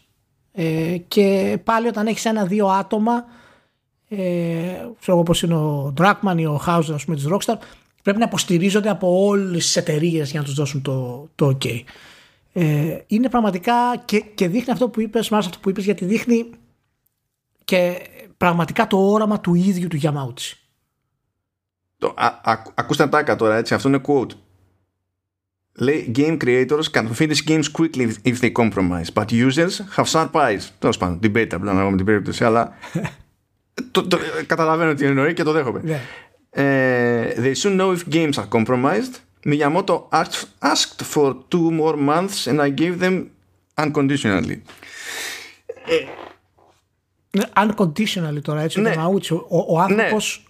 ο άνθρωπος που είπε θέλω να μου φτιάξετε μια κονσόλα που να είναι δυνατότερη από τον ανταγωνισμό και φτηνότερη από τον ανταγωνισμό και άμα δεν το κάνετε είστε όλοι τελειωμένοι έτσι αυτό έχει ζητήσει για το πρώτο Nintendo. το, το φαντάζεσαι αυτό τώρα δηλαδή ε, τέτοιο, τέτοιο σκεπτικό τέτοια απόφαση τέτοια, τέτοια κίνηση στο σύγχρονο δεν παίζει. Δεν ναι παιδιά βγάλετε το παιχνίδι γιατί χανόμαστε κλείνουμε τρίμηνο δεν υπάρχει. Ναι όχι, όχι. Ε, και φυσικά εντάξει, πέρα από το ότι έχει επηρεάσει τη βιομηχανία σε όλα τα επίπεδα, ε, έφερε το Μάριο σε ένα ακόμα μεγαλύτερο κοινό. Ε, την τεχνολογία που κάνουμε ξέθεσε τις βάσεις της για το πώς χρησιμοποιούμε τη 3D κάμερα ε, και το interaction γενικότερα. Είναι από αυτές τις στιγμές που δεν πιστεύεις ότι ξέρεις, είναι, είναι εφικτές. Και αν δεν γίνουνε δεν θα το περίμενες ποτέ μετά ότι θα ήταν, ε, ότι θα ήταν δυνατές. Πρέπει να γίνουν για να το, για να το πιστέψεις ας πούμε. Ε, και το, γι' αυτό μιλάω συχνά και για το Carino of Time ότι είναι η τελειοποίηση του συστήματος αυτού φυσικά ε, σε όλα τα επίπεδα αλλά έχει, έχει, είναι πιο μηχανικά επαναστατικό το Carino of Time από ότι μιλάμε για θέματα κάμερας και interaction στο, στο περιβάλλον, ε, στη σημασία τους έτσι, γιατί προφανώς το Karen of Time έχει, έχει μεγαλύτερο interaction, είναι και action RPG ας πούμε, αν θέλετε να το πείτε έτσι. Ε, πολύ πολύ σημαντικό, πολύ σημαντικό το, το Super Mario 64. Είναι πραγματικά από τις στιγμές που τις θυμάμαι και εγώ και μου έχουν μείνει ας πούμε και ακόμα και με το χειριστήριο ε, και με τα νύψια που παίζαμε ήταν κάτι δεν ξέρω δεν ξέρω. Είναι, είναι, είναι από αυτές τις στιγμές. Είναι από αυτές τις στιγμές. Ε, Έβγαλες ολόκληρη συζήτηση και δεν αναφέρθηκε στο ότι το πόσο, ε, πόση δύναμη βάζει στο μοχλό επηρέαζε το με τι ταχύτητα με τι ταχύτητα Μάριο. Πώς, το κατάφερες αυτό; Εσύ, εσύ. Έχει πάρα πολλά tricks γενικά. Πάρα πολλά tricks. Που με επιστρέφει ε, λίγο από σπόντα και στο Sonic που υποτίθεται ότι το, είχε φροντίσει ο Νάκα λέει η default ταχύτητα του Sonic η μικρότερη ταχύτητα του Sonic να αντιστοιχεί στην ουσία στην ταχύτητα με την οποία έτρεχε ο Μάριο για σπάσιμο. ε, ναι, είναι, είναι όντως έτσι. Ε,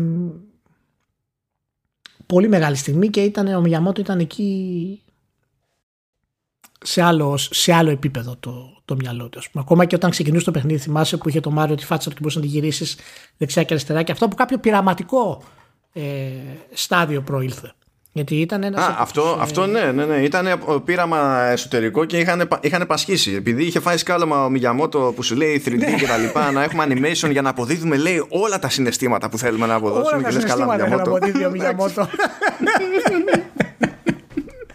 όλα τα συναισθήματα ήθελε. Λες και ήταν λάστο μα. Ήθελε όλα τα συναισθήματα. ναι, ναι, ναι. Ο Μιγιαμότο είναι φάση. Θέλω να, να, δείχνουν, να αποδίδονται στο, στο παιχνίδι μου όλα τα συναισθήματα, αρκεί όλα τα συναισθήματα να είναι η χαρά. να είναι η χαρά. Έτσι. έτσι. ε, πραγματικά ε, άλλο, άλλο πράγμα. Και φυσικά εντάξει, και ε, επηρεάσει και το. Από εκεί ξεκίνησε στην ουσία βάση και για τον Πάντσο Καζούι μετά. Έχουμε το Spyro the Dragon. Δηλαδή πάρα πολλά platform games ε, πήγαν. Και θέλω να πω ότι ακόμα και σήμερα είναι playable, αν κάποιος θέλει, με εκείνο το χειριστήριο. Θα σου βγει η Παναγία μάλλον, γιατί έχει συνηθίσει αλλιώς το muscle memory είναι διαφορετικό, αλλά δεν θα το πας το πετάξεις με την. Ναι, κοίταξε, η δηλώση ε, ε, είναι playable με το θα σου βγει η Παναγία, είναι λίγο ασήμαντες. Κοίτα, δεις, έχει spectrum. Έχει spectrum. Χρησιμοποιεί όλο το spectrum των εκφράσεων. ε, είναι, είναι, ήταν, ήταν θαυμάσιο, πραγματικά. Να είναι καλά και ευχαριστούμε πάρα πολύ. Και τώρα, για να κλείσουμε, τι έχουμε, Ηλία; Τι; Κατάφερα και έβγαλα με τα κόπων και βασάνων τέλος πάντων όλα αυτά που με ταλανίζουν. Το remake, παύλα reimagining του Nier Replicant. Και ήρθε η ώρα. Μάλιστα. Κάτσε να ανοίξω ένα άλλο note που έχω εδώ πέρα. Αλλά και εντάξει, μην τρομοκρατηθείτε, δεν θα προσπαθήσω να καλύψω όλο το note. Αλλά για χαβαλέ θα κάνω ένα κόπι εδώ. Θα κάνω μια μέτρηση. Οι, οι σημειώσεις μου που δεν είναι πάντα πλήρες προτάσεις που παίζει πολύ ελλειπτικά είναι που σημείωνα καθώς έπαιζα είναι 1855 λέξεις καλά είμαστε απλά, απλά λέω mm-hmm. ε, ε, thought, ε, thought. Μπορείς να πεις ότι ήμουν και φειδωλός δεδομένου ότι έπρεπε να φάω στη μάπα πέντε τερματισμούς εντάξει Καλοί είναι οι πέντε. Καλοί είναι οι ναι. πέντε. Καλοί είναι οι πέντε. Εντάξει, όχι. Δεν είναι, δεν είναι δουλειά. Λυπάμαι. αυτό ως προς αυτό δεν με έπεισε αυτό το παιχνίδι. Ότι υπήρχε λόγος για έτσι πολλαπλά playthroughs. Κατάλαβα τι ήθελε να κάνει. OK. Okay, αλλά δεν ήταν αυτός ο σωστός ο τρόπος. Και τέλος πάντων. OK. Okay. Αλλά. Ναι. Μιλάμε για ένα παιχνίδι που μόνο, μόνο τώρα θα μπορούσε να, να πετύχει κάπως. Έτσι. Γιατί ε, νομίζω πριν από μερικές μέρες την βγήκε η ανακοίνωση ότι κατάφερε να πουλήσει ένα εκατομμύριο. Έχει πουλήσει ένα εκατομμύριο. Έχει πάνω από ένα εκατομμύριο. Έκλεισε, χτύπησε το ένα εκατομμύριο. Τώρα αυτό είναι τεράστια επιτυχία. Τεράστια επιτυχία. γιατί το 2010 είχε πάει άπατο, παιδιά. Το παιχνίδι ήταν. Ναι. Τεράστια επιτυχία. Έπεσε λίγο πρόβλημα ε, και υπήρχε και το άλλο το πρόβλημα ότι ε, τώρα στο Nier Replicant για, τη, για τα νεότερα, τη νέα έκδοση τέλος πάντων παίζεις και ως ε, έφηβος πρωταγωνιστής αλλά και ως ενήλικας πρωταγωνιστής ναι. Ε, στο, στο τότε ε, ενήλικας ήσουν στο Nier Gestalt και ε, έφηβος ήσουν στο Nier Replicant. Το πρόβλημα με αυτά τα δύο είναι ότι βγαίνουν σε διαφορετικά μηχανήματα. Οπότε έχουμε αυτόματα μια βελτίωση ότι στη νέα έκδοση δεν ισχύει αυτό το πράγμα. Δεν χρειάζεται να αγοράσει δύο φορές το παιχνίδι για να ναι. δεις κάποια πραγματάκια. Έτσι. Οκ. Αλλά είναι είναι εκεί που ο, ο, Yoko Taro έχει, έχει καταλάβει τι κάνει, περίπου τέλος πάντων. Έτσι, γιατί σύμφωνα με τα λεγόμενά του δεν είναι και ο ίδιος ποτέ σίγουρος. Η αλήθεια είναι. Τώρα, σε σχέση με την παλαιότερη έκδοση τέλος πάντων, υποτίθεται ότι σε επίπεδο περιεχομένου είναι χοντρικά μία η άλλη, με τη διαφορά ότι έχει προσθεθεί ένας τερματισμός που δεν ακυρώνει το, τους προηγούμενους γιατί υπάρχει κάνον υποτίθεται που είναι ο τέταρτος τερματισμός ε, που θεωρείται δεδομένο στο, στον ιεροτόματα ή οτομάτα ανάλογα με το αν είστε Ιάπωνας ή όχι ε, και στην ουσία δεν το ακυρώνει αυτό το πράγμα αλλά είναι σαν να το επεκτείνει λίγο παραπάνω πάντων. έχει το περίεργο αυτό το παιχνίδι γενικά ότι λέει τα βασικά στο πρώτο playthrough και μετά στο δεύτερο playthrough αρχίζει και προσθέτει κάποια πράγματα ε, συνήθως με μικρά cutscenes και αλλάζει περισσότερο στο κομμάτι του τερματισμού στο τριτοτέταρτο ας το πούμε έτσι. Αν και δεν είναι υποχρεωτικό να γίνουν τέσσερα playthroughs μπορεί να τη καπουλάρει κάποιος με save πριν τον τερματισμό και να δει τον έναν ή τον άλλον. Ναι, να, να πω και εγώ ότι αν κάποιος του φανεί λίγο πολύ τα πέντε ε, τα πιο βασικά μπορούμε να πούμε ότι είναι τα τρία ε, τα εντελώς βασικά που μπορεί να κάποιος να κάνει και δεν ξεκινάει το παιχνίδι από την αρχή κάθε φορά. Να είμαστε συγκεκριμένοι σε αυτό. Οπότε, ναι, ναι, ναι θα ε, έφτανα εκεί πέρα. Γιατί... Ναι, ναι, sorry, okay. Γιατί υπάρχει διαφοροποίηση. Υπάρχει, mm-hmm. δηλαδή, ξέρει, ε, ε, ξέρει η ομάδα ότι είναι ταλαιπωρία όλο αυτό το πράγμα έτσι όπως ακούγεται. Το ξέρει. Αλλά φαντάζεται ότι αυτός είναι ο σωστός τρόπος για το narrative. Εκεί είναι που έχω μια διαφωνία. Αλλά φαίνεται ότι ξέρει γιατί προσπαθεί να διευκολύνει με διαφόρου τρόπους. Στην πράξη αυτό σημαίνει το εξής: Ότι αν στο πρώτο playthrough καθίσεις κάποιος και λιώσεις, ξέρω εγώ, με τα side quests, μετά στο επόμενο playthrough αυτά είναι ήδη ολοκληρωμένα. Δεν είναι ότι τα ξανατρώεις στη μάπα. Οπότε μπορεί μετά, άμα έχει καθαρίσει ή απλά δεν θέλει να ασχοληθεί με ό,τι του έχει μείνει τέλος πάντων, ε, μπορεί να πάει τρένο το υπόλοιπο το, το story. Και επίσης μεταφέρεται η πρόοδος σε leveling, εξοπλισμό κτλ. Οπλισμό και δεν συμμαζεύεται. Πράγμα που σημαίνει ότι κάθε νέα απόπειρα είναι πιο περίπατος σαν, σαν φάση. Δηλαδή ο πολύς και... ο χρόνος φεύγει στο πρώτο το playthrough έτσι κι αλλιώς. Επίσης ναι. το πρώτο playthrough έχει το στάδιο και στις δύο ηλικίες, το οποίο κόβεται το, το στάδιο που ο πρωταγωνιστής είναι ο νεαρός στα επόμενα playthroughs με εξαίρεση το πέμπτο που ξαναξεκινάει από εκεί αλλά φτάνει σε ένα σημείο που μετά παραλείπεται όλο το υπόλοιπο προστίθεται τελείως νέο πράγμα για το παιχνίδι που κρατάει κάπου μία-μία μισή ώρα ε, και πηγαίνει τρένο απλά για να πάμε να δούμε τον έξτρατο τερματισμό του πάντων σε αυτή τη φάση. Δηλαδή ξέρουν ότι θα, αλλιώς θα ήταν too much. Το έχουν να καταλάβει. Να, να συμπληρώσω και σε αυτό ότι φυσικά μπορεί κάποιος να ρίξει και τη δυσκολία στα επόμενα playthroughs και να κοπεί ο χρόνος στο μισό αυτού. Ε, σίγουρα στη δεύτερη, αν θέλετε για κάποια side quest που σας έχουν μείνει να τα κάνετε με την normal δυσκολία είναι ok, αλλά ε, τρίτη και τέταρτη ας πούμε προσπάθεια για να δείτε ας πούμε τα, το πιο μεγάλο concept με της ιστορίας ε, κατεβάζετε δυσκολία στο easy θα σας λύσει τα προβλήματα πάρα πολύ. Δεν χρειάζεται δηλαδή να, να ασχοληθείτε παραπάνω ε, με αυτό το πράγμα. Ε, πριν μπούμε σε πιο συγκεκριμένες λεπτομέρειες και γενικότερη εικόνα τουλάχιστον να ολοκληρώσω αυτό το κομμάτι που λέω για τη διαφωνία ναι. που έχω. Υποτίθεται ότι η, μεγάλη, ε, η, πιο μεγάλη διαφορά έρχεται στο δεύτερο playthrough επειδή ε, εξηγεί κάποια πράγματα από λίγο διαφορετική σκοπιά. Ε, όχι με πάρα πολλές προσθήκες αλλά με συναισθηματικά ωραίες προσθήκες δεν μπορώ να πω, δεν διαφωνώ προς αυτό. Αλλά στην ουσία βασίζεται ό,τι προσθέτει το δεύτερο playthrough σε μια ιδέα ότι αυτό που πάει να σου πει εκείνη την ώρα δεν το έχεις πάρει χαμπάρι στο πρώτο, στο πρώτο playthrough. Ε, δεν ξέρω τι συμβαίνει αλλού, αλλά μια χαρά το είχα πάρει χαμπάρι στο πρώτο playthrough, το είχα πιάσει το νόημα. Οπότε αυτά μου πέταγε στο δεύτερο για μένα δεν ήταν αποκάλυψη. Ήταν flavor, ήταν ωραία, αλλά δεν ήταν για μένα κάτι που ο μόνος τρόπος να εκφραστεί και να έχει αντίκτυπο στο, στον παίκτη ήταν να περάσει μέσα από έξτρα playthrough σε αυτή τη φάση. Και από εκεί και πέρα στα, στα υπόλοιπα κομμάτια οι, οι όποιες έτσι πιο ουσιώδεις διαφορές ήταν μετά στον τερματισμό τον ίδιο. Πιστεύω ότι υπήρχε τρόπος να συνδυαστούν όλα αυτά τα πράγματα σε, ένα, σε κάτι πιο ενιαίο χωρίς να χαθεί ο αντίκτυπος της, ε, της αφήγησης που θα τις έκανε και καλύτερο γενικότερα ε, πιστεύω διότι έχουν, ως, προς το, ως προς αυτό δηλαδή έχουν κάνει πάρα πολύ καλή δουλειά. Έχουν γράψει παπάδες τα, τα άτομα. Όχι μόνο σε επίπεδο high concept γιατί είναι ένα παιχνίδι που ασχολείται με νοήματα, ιδέες και τα λοιπά που δεν τις πετάει για να τις φτάσει σε ένα λογικό τέλος ντε και καλά. Τις πετάει περισσότερο food for thought πάρα πολλές φορές αλλά και σε συγκεκριμένες αλληλεπιδράσεις και στοιχομηθείες και τα λοιπά ε, έχουν γράψιμο που με του φέκει αλλού. Και σου έρχεται από εκεί που δεν το περιμένεις. Δεν το περιμένεις. Δηλαδή ξεκινάς ένα διάλογο και δεν περιμένεις ότι θα σε βαρέσει έτσι. Και το κάνει, και το κάνει για πλάκα μέσα σε δύο ατάκες ας πούμε. Ναι.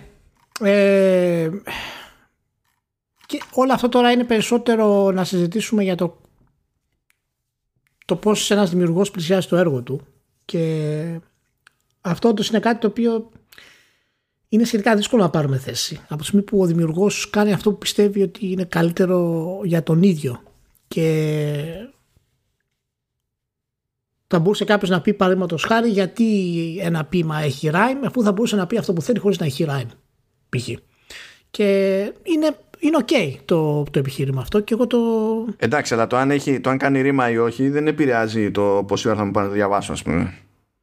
Ή, ή αντίστοιχα έχει κάποια, έχει κάποια αντί για cutscenes, εντάξει αυτό είναι και για λόγο budget, έχει κάποια short stories που εμφανίζονται με τη μορφή κειμένου στο, στο παιχνίδι που δεν σημαίνει πρώτη φορά, έτσι το έχουμε, έχουμε μνημονέσει πολλές φορές το Lost Odyssey για κάτι ανάλογο που έχει κάνει αλλά σε διάφορα σημεία ας πούμε τα short stories που έχει εδώ πέρα είναι πιο μακρόσυρτα από εκείνα του Lost Odyssey και τώρα walls of text σε οθόνη με μερικές φορές ύποπτα background όχι απαραίτητα μαύρα κτλ ε, είναι λίγο περίεργα για το, για το μέσο από άποψη πώς να το πω ε, accessibility σκέψου το. ε, ε, εγώ είναι αυτά, είναι αυτά τα σημεία που ε, ε, ε, εγώ τα δέχομαι full αυτά τα σημεία ενώ καταλαβαίνω τι, τι λες γιατί είναι απλά εκτός της λογικής του video game που έχουμε μάθει ως σήμερα. Και είναι φανερό ότι προσπαθεί να μας προκαλέσει ως παίχτες με αυτά που κάνει. Δεν, δεν θέλω να υποστηρίξω απαραίτητα το βαθμό της επιτυχίας τους γιατί αυτό έχει να κάνει σίγουρα και με το παίχτη αλλά κάποιος ο οποίος παίζει ένα action adventure όλη την ώρα και τρέχει ας πούμε σε περιοχές οι οποίες είναι επαναλαμβανόμενες αρκετά και ξαφνικά σταματάει και πρέπει στην ουσία να παίξει ένα text adventure, σίγουρα είναι κάτι το οποίο αν μου πει κάποιος ότι ξέρεις, δεν ταιριάζει, δεν θα του πω έχεις λάθος. Όχι, όχι. Ε, η, η, ιδέα είναι μια χαρά. Η ιδέα είναι τούμπανο. Και μου αρέσει κιόλας που σε κάποιες περιπτώσεις υποτίθεται ότι πρέπει. Είναι, αυτό το text adventure που λέει ο Ηλίας είναι στην ουσία κάτι πολύ απλό. Δηλαδή θα διαβάσουμε την ιστορία που από μόνη της είναι. Προφανώς θέλει να έχει έναν αντίκτυπο στην ιστορία και μπορεί να έχει κάποιες πληροφορίες καθώς τη διαβάζουμε. Και φτάνουμε σε ένα σημείο που ξαφνικά μας ρωτάει το παιχνίδι. Πρέπει να απαντήσουμε σε κάποιο χαρακτήρα τέλος πάντων με βάση αυτό που διαβάσαμε. Πράγμα που σημαίνει ότι πρέπει να προσέχουμε τι έχουμε διαβάσει και δεν είναι το concept το περνάμε γιατί δεν τα γουστάρω εγώ αυτά. Και έχει την άλλη εξυπνάδα ότι έτσι και χάσουμε. Απαντήσουμε λάθος. Και ξαναξεκινάμε το story από την αρχή. Κάποιες πληροφορίες ε, τις έχει αλλάξει και αλλάζουν οι απαντήσεις. Οπότε πάλι πρέπει να προσέξεις. Αυτό ας πούμε είναι γαμάτο. Δεν έχω ναι, πρόβλημα με αυτό. αυτό. αυτό είναι κάτι το οποίο πραγματικά, αν μου πει κάποιος ότι ξέρεις δεν μου άρεσε, θα του πω ότι οκ, δεν, δεν είσαι παράλογος. Ε, γιατί πρώτον, η πρόζα δεν είναι ό,τι καλύτερο. Τώρα δεν χρειάζεται να κρυβόμαστε πίσω από το δάχτυλό μας. Ε, είναι OK. Okay. OK, αλλά δεν είναι ούτε επίπεδο, ας πούμε, ξέρεις, πολύ δυνατού γραψίματος κτλ. Αλλά η ιδέα ότι σε βάζει να κάνεις κάτι τέτοιο είναι ότι ή θα αποδεχτείς ότι είσαι στο έλεος, ας πούμε, του Taro σε αυτή την κατάσταση ή θα πεις ότι αυτό δεν είναι για μένα εν τέλει. Και σίγουρα θα υπήρχαν πάρα πολλά πράγματα γιατί και εγώ ήμουν πάντα σκεφτόμουν πώς μπορεί να λειτουργήσει το story ε, κανονικά. Και φυσικά μπορεί να λειτουργήσει κανονικά. Δεν χρειάζεται να ξαναπέξει το παιχνίδι. Αν ήθελε ο Τάρο ας πούμε, να κάνει όλο αυτό το concept ε, και να σου το βγάλει σε ένα playthrough, θα μπορούσε να το κάνει. Προφανώς. Ε, νομίζω ότι έχει πολύ πιο ενδιαφέρον να να ρωτήσουμε γιατί δεν το κάνει αυτό το πράγμα. Και όντως έχει, έχει κάτι όντως το οποίο είναι σημαντικό σε θέμα ε, καλλιτεχνικότητας η επιλογή του ή είναι κάτι το οποίο απλά είναι ένα παιχνίδι για αυτόν και του αρέσει να προκαλεί κάνοντας αυτά τα πράγματα. Αυτό είναι κάτι το οποίο μέσα στον ER Replicant είναι πολύ πιο σημαντικό να συζητήσουμε σε αντίθεση με το Automata το οποίο στο Automata είναι πιο φανερό γιατί το κάνει. Το Replicant μου φαίνεται πολλές φορές ότι μου, μου, μου φάνηκε πολλές φορές ότι ήταν να παίξει με τον παίχτη. Είχε κάποιο concept στο μυαλό του και γι' αυτό έτσι αυτό που λες έχει για μένα βάση ότι η απορία σου ότι ξέρεις αυτό που μου δίνεις το έχω μεν αισθανθεί το έχω προειδεαστεί ότι είναι έτσι ε, και αν έβαζες εκεί ένα cutscene δεύτερο δεν θα χρειαζόταν να, να ξανακάνω άλλο ένα πεντάωρο για αυτό το cutscene, α πούμε. Το οποίο έχει, Ακόμη... έχει βάση. Τώρα εντάξει, δεν θα, δεν, δεν θα πω. Επειδή αποφεύγουμε εδώ πέρα spoilers, έτσι. Αλλά για τουλάχιστον για να συνδεθούμε με, το, με τον Ηλία και να προχωρήσει η συζήτηση. στην, ε, στην αρχή αρχή του παιχνιδιού εμφανίζεται ο Shadow Lord. Με το που βλέπω το 3D model του Shadow Lord έχει πάει το μυαλό μου. Δηλαδή δεν θέλει πολύ προσπάθεια. Ε, ναι, να, να πω σε αυτό βέβαια ότι είναι και κάπως έχει και μια υποκειμενικότητα μέσα του αυτό το πράγμα. Ε, δηλαδή εγώ είχα προειδεαστεί κάποια θέματα αλλά ήμουν αρκετά βέβαιος για να έχω ενδιαφέρον να δω πώς θα, θα μου παρουσιαστούν ε, στο τέλος. Και είναι το concept που προσπαθεί να πιάσει ο Taro σ' αυτό το πράγμα ε, και να μην σε οθήσει σε απαντήσεις είναι από τις σπάνιες στιγμές που έχουμε σήμερα στα, στα video games πολύ κοντά σε τελείως indie τίτλους. Ε, και είναι από τα πράγματα τα οποία σεβάστηκα εγώ πολύ στο Replicant ε, αλλά έχει στιγμές που όντως βγαίνει αυτό που λες ότι φαίνεται ότι το concept του design είναι ακόμα ανώριμο για το Οτάρο ας πούμε. Και δεν ξέρω αν θα οριμάσει ποτέ στο επίπεδο που νομίζουμε εμείς ότι θα οριμάσει. Δηλαδή και το αυτομάτα, ε, έχω μιλήσει και σε φίλους ας πούμε συζητώντας γι' αυτό, ε, το, το θεωρώ ένα από τα κορυφαία λειτουργήματα όλων των εποχών, αλλά έχω την αίσθηση ότι είναι το 40% ήταν hit and miss και του βγήκε το hit σε αυτό το πράγμα. Ε, είναι σαν κάποιος που γράφει ένα ποίημα, ας πούμε, και είναι πολύ ωραίο, ή ένα βιβλίο και είναι πολύ ωραίο, και ξαφνικά ο κόσμος για κανένα λόγο γουστάρει και πιάνει όλα τα νοήματα, ας πούμε, και βγάζει δικά του νοήματα γύρω από το, από το παιχνίδι και το βιβλίο ή το ποίημα και γίνεται αυτό που γίνεται. Ε, γι' αυτό είμαι λίγο έτσι αβέβαιος και γενικά για την πορεία του, του Τάρο. Πιστεύω το επόμενο του παιχνίδι θα είναι πολύ τεράστιο δείγμα του αν όντως έχει ένα όραμα γενικότερο όπως η μεγάλη δημιουργία ας πούμε από το Miyamoto και το Kojima και το Spector ε, για το που θέλει να πάει. Και... Δεν ξέρω αν έχει όραμα ναι. στο πλαίσιο του video game. Σίγουρα έχει όραμα για το πώς θέλει να εκφράζεται, για το τι θέλει να σου πει. Ναι, για το design μιλάω κυρίως. Το πώς να χρησιμοποιήσει ας πούμε, το, το video game. Και είναι και μεγάλη, έτσι, μεγάλη. Νομίζω ότι είναι ωραία συζήτηση αν, αν μπορούμε να πούμε ποια είναι η διαφορά. Γιατί αν πάρουμε τώρα ότι ο πιο έτσι, ριζοσπαστικός δημιουργός στη Δύση αυτή τη στιγμή ε, που έχει από πίσω του υποστήριξη οικονομική είναι ο Ντράκμαν και από την, ε, στην Ανατολή είναι στην ουσία ο, ο Τάρο ε, και, και ο Μιαζάκη. Ε, έχει πολύ ενδιαφέρον να δούμε πώς πλησιάζουν το video game αυτοί οι δύο αυτές οι δύο πλευρές αυτή τη στιγμή. Και τίνω ε, να πω ότι ο τρόπος που πλησιάζουν το medium και το τι μπορούν να κάνουν ε, με το medium είναι ίσως πιο ενδιαφέρον ο Ιαπωνικός από τον Dragma.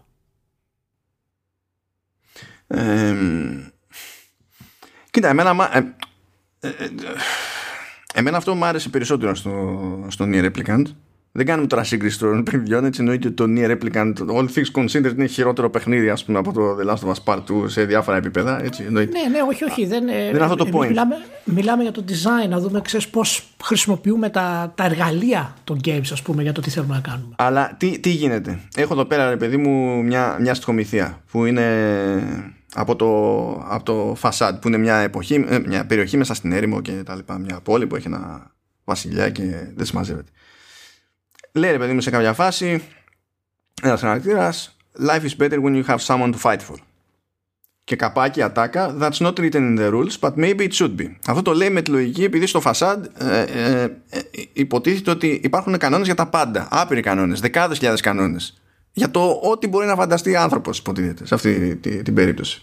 Παρ' όλα αυτά έχουν καταφέρει ενώ έχουν τόσους πολλούς κανόνες κάτι τέτοιο τόσο απλό όπως το life is better when you have someone to fight for να μην έχει προκύψει μέσα σε κάποιον κανόνα και νόμο αυτού του, του βασιλείου του μικρού. Γιατί το επισημαίνω τώρα αυτό; Τώρα το life is better when you have someone to fight for ε, είναι αυτό που θα περάσει για εξυπνάδα στη, σε ε, πάρα πολλά μεγάλα παιχνίδια της Δύσης. Θα το αφήσει εκεί όμως, δεν θα πει το υπόλοιπο το that's not written in the rules but maybe it should be θα το αφήσει εκεί ως, ως κάτι profound. Το... Ο Dragman Επίσης θα το αφήσει εκεί, αλλά θα έχει φροντίσει να το νιώσεις τόσο πολύ που δεν θα μπορεί να του πεις τίποτα. Θα έχει βρει τρόπο, ρε παιδί μου, να σε κάνει να το, να το, το φυτέψεις αυτό μέσα σου, να κάνει τελείως. Ο Τάρο δεν προσπαθεί να το, να, το, να το παίξει έτσι, αλλά πηγαίνει και σε βαράει με τη δεύτερη την ατάκα. Που δεν οδηγεί πάλι κάπου συγκεκριμένα. Δεν προσπαθεί να σου περάσει ντε και καλά κάτι συγκεκριμένο, αλλά σε αναγκάζει να σκεφτείς.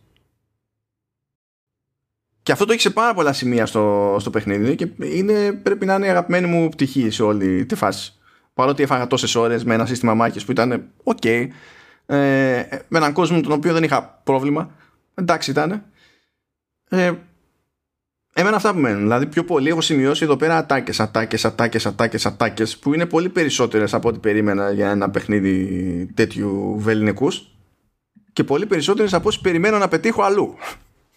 Ναι, να πούμε ότι είναι βέβαια και ένα παιχνίδι κλασικό άνιμε, το οποίο έχει τα high και τα low του ε, και ε, είναι, είναι, είναι και ο συνδυασμός του κόσμου που χτίζει η αίσθηση αυτή του που σου μπερδεύει λίγο το μυαλό ότι η τεχνολογία του κόσμου που ζούμε είναι στην ουσία το παρελθόν του παιχνιδιού και έτσι προσπαθεί να ενώσει όλα τα concepts και το μέλλον που παίζουμε, το παρόν στην ουσία είναι η μαγεία.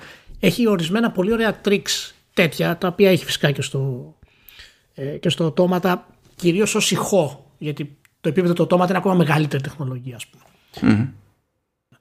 Ε, και παίζει πάρα πολύ με τέτοια θέματα συχνά. Δεν μπαίνει στη διαδικασία να ασχοληθεί με το να στα εξηγήσει. Μπαίνει στη διαδικασία να τα σχολιάσει με το πιο χαζό αλλά ταυτόχρονα και πανέξυπνο τρόπο μέσω του Grimoire Vice ε, ο οποίος είναι καταπληκτικός χαρακτήρας, δεν το συζητάμε βέβαια ε, και μπαίνει σε πάρα πολλά ασχολείται με πάρα πολλά ασύλληπτα γελοία concept με τέτοιο τρόπο που δεν σου δίνει τη δυνατότητα να πεις αυτό που κάνει είναι μαλακία.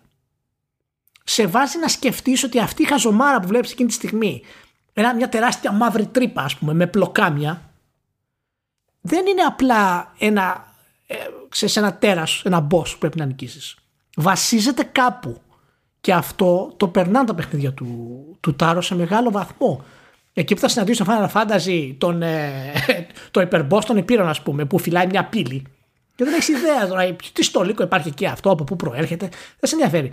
Ο Τάρος σου λέει ότι αυτό που κάνεις αυτή τη στιγμή και αυτό που βλέπεις είναι μια γελιότητα άνιμε. Αλλά η αιτία της ύπαρξής του είναι, είναι εκεί, άμα θες να τη δεις.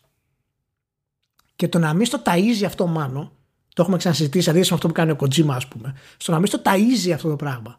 Ότι αυτό είναι, μην το χάσεις, αυτό είναι. Αυτό σημαίνει. Και ξανά. Και αυτό είναι. Και αυτό σημαίνει. Δεν ασχολείται καν με αυτό το πράγμα. Και ίσως έτσι, για να κλείσω από αυτό, ίσως έτσι αισθάνεται και συνέλαβε το λεγόμενο backwards script writing ας πούμε, ότι θα ήταν καλύτερο αυτά να τα βιώσει ο παίχτης ξαναπέζοντας από το να του τα δώσω εγώ την πρώτη φορά ε, σε αυτό το πράγμα. Και αυτό είναι η πιο έτσι εμπεριστατωμένη προσέγγιση στο, στο Τάρο μπορείς να το προσεγγίσεις και με την λογική του ίδιου του Τάρο ότι εντάξει εγώ γράφω κάποια πράγματα και μετά επιστρέφω και τα διορθώνω. Και έτσι βγαίνουν τα δεύτερα. OK, okay, μπορείς να το κάνεις και έτσι. Μπορείς να το κάνεις και έτσι Τρελά, τρελά. Ε, βασικά, εντάξει, το, παρά τα, το παίδεμα που, πηγαίνει, που έρχεται μαζί ναι. με το Nier Replicant, έτσι, το, εγώ το, το προτείνω και βασικά το προτείνω παρότι δεν μιλάμε για ίδιο είδος, έτσι. Αλλά αν κάποιος ε, ψυχολογικά μπορεί να εκτιμήσει αυτά που βγάζει η Atlas, παρότι δεν μιλάμε ούτε ίδιο ύφος αλλά νομίζω ότι αυτό το στυλ ανθρώπου και παίχτη μπορεί να εκτιμήσει και να παιχνίσει σαν το Nier Replicant σε αυτή τη, την περίπτωση. Ε, είναι, είναι το παιχνίδι που θα σου βάλει κάπου μια γιαγιά να σου πει ότι ο θάνατος είναι η καλύτερη θεραπεία για την ηλικιότητα. OK, okay, λίγο δραστικό, λίγο δραστικό, αλλά εντάξει. Θα στο πετάξει έτσι random, ξέρω εγώ. Θα, θα σε βάλει να ασχολείσαι με ολόκληρο questline για ένα ζευγάρι πλακώνεται μονίμως από, από κόμπλεξ. Δεν υπάρχει σοβαρός λόγος που τσακώνονται. Τσακώνονται όλη την ώρα και βρίσκει τρόπο μέσα από αυτή την ιδιότητα σε μένα τουλάχιστον έτσι, έτσι έκατσε ε, να, να καταλήξω με soft spot για αυτό το ζευγάρι όταν ολοκληρώθηκε υποτίθεται όλο αυτό το, το questline που δεν υπάρχει λόγος να ενδιαφερθώ πραγματικά για αυτό το ζευγάρι. Δεν κολλάει μέσα στο γενικότερο narrative του παιχνιδιού. Απλά συμβαίνει. Επειδή σου είπε δεν θα ήταν cool να το κάνω αυτό το ναι. πράγμα. Το κάνει. Αλλά το κάνει ωραία το διάολι. Δηλαδή. Ε, εντάξει. ναι, ναι. Ε, θα, θα, πρέπει κάποια στιγμή ο Τάρο. Δεν ξέρω αν θα το κάνει βέβαια, αλλά θα πρέπει κάποια στιγμή στην επόμενη κυκλοφορία του να πάρει μια πιο σταθερή θέση στο, στο τι κάνει. Ε, ο Ντράκμαν δεν έχει τέτοιο πρόβλημα. Ο Ντράκμαν έχει πιστέψει στον δικό του το μύθο, όχι αδικαιολόγητα σε κάποιο βαθμό, και σου λέει ότι εγώ ασχολούμαι με θέματα που είναι πολύ σημαντικά για την ανθρωπότητα, για το psyche. OK. Okay. Ε, το λες και το κάνεις. Ο Τάρο ακόμα είναι σε μια φάση ότι ε, παίζω και δεν είναι σοβαρά αυτά που γράφω. Έχει μια παιδικότητα στην προσέγγιση του στην όλη κατάσταση. Και από τη μία είναι, εντάξει, είναι το ιδιαίτερο πούμε, του δημιουργού. OK. Okay. Ε, από την άλλη όμως πιστεύω ότι θέλει ε, να πάρει θέση και να το πει κιόλας ότι κάνω αυτό το πράγμα. Γιατί το Automata, ό,τι και να λέει ο Τάρο, ο τρόπος που συνδυάζει ορισμένα πράγματα δεν είναι τυχαία. Δεν είναι απλά μου βγήκανε και τα έγραφα σε μια χαρτοπετσέτα. Τι τυχαία μου βγήκανε σε μια χαρτοπετσέτα. Παιδιά, σε αυτό το παιχνίδι τώρα στο Replicant φτάνει μια στιγμή που λέει Do you want to recover the person you cherish? Και έχει από κάτω Yes, no. Άκου ερώτηση τώρα. Yes, no. Και λες ωραία, Yes. Τι σου ερώτηση. Yes. Are you sure? Τι are you sure? Ε, δηλαδή, τι είναι; Δηλαδή, δεν, δεν, δεν. Απλά είναι τα χτυπήματα από όπου να είναι. Πραγματικά από όπου να είναι. Και δεν, το, το εκτίμησα υπέρ του δέοντος για, για αυτό το πράγμα. Για μένα δηλαδή παίχνει το μόνο και μόνο για αυτές τις τις κουλαμάρες που δεν είναι ανούσιες κουλαμάρες. Δεν είναι, είναι random στιγμές αλλά δεν είναι ανούσιες στιγμές. Ναι, δεν είναι, δεν είναι. Δεν είναι. Και αυτές τι στιγμές δεν είναι στιγμές οι οποίες είναι κατά τύχη, όπως λέει ο Γιωκοτάρο, ας πούμε. Ε, δεν δεν κάνεις κατά τύχη αυτά τα πράγματα να τα πετάς, γιατί είναι συγκεκριμένες ο χρόνος που γίνονται αυτά τα πράγματα. Και οι στιγμές και οι ερωτήσεις ε, και όλα τα συναφή. Οπότε Γι' αυτό θα ήθελα εγώ σαν δημιουργός να πει ότι εγώ θα ασχοληθώ με αυτό το θέμα πριν βγάλει το επόμενο του παιχνίδι, ας πούμε. Να έχει, ξέρεις, μια, μια βαρύτητα σε αυτό το πράγμα. Αλλά εντάξει, αυτά τώρα είναι δικές μου χασομάρες. Δεν, δεν είναι απαραίτητο να το κάνει αυτό. και να είμαστε ευχαριστημένοι να έχει τα χρήματα για να βγάλει το παιχνίδι που, που θέλει να βγάλει. Εγώ είμαι OK να συνεχίσει να είναι αλήτης που σε ένα playthrough πηγαίνει ναι, και μου ναι, δείχνει ένα. Ε, μου γράφει βασικά γιατί είναι κείμενο ένα όνειρο του Εμίλ που υποτίθεται ότι είναι μια ανάμνηση από την αδελφή του και σε άλλο playthrough πάει και ξεκινάει και ξεκινάει με τον ίδιο τρόπο το κείμενο. Αλλά τελικά είναι άλλη ιστορία. όταν λέμε είναι άλλη ιστορία, όχι έχει κάποια διαφορά. Είναι άλλη ιστορία. είναι άλλη ανάμνηση τελείως. αλλά μαζί αυτές οι δύο φτιάχνουν ένα σύνολο, αλλά η καθεμία είναι σε διαφορετικό playthrough. Και λέω, οκ. Εντάξει. Εντάξει. Να είστε όλοι καλά. Καλή συνέχεια και θα τα πούμε συντόμως. Φιλάκια πάρα πολλά. Yep, yep. Ciao.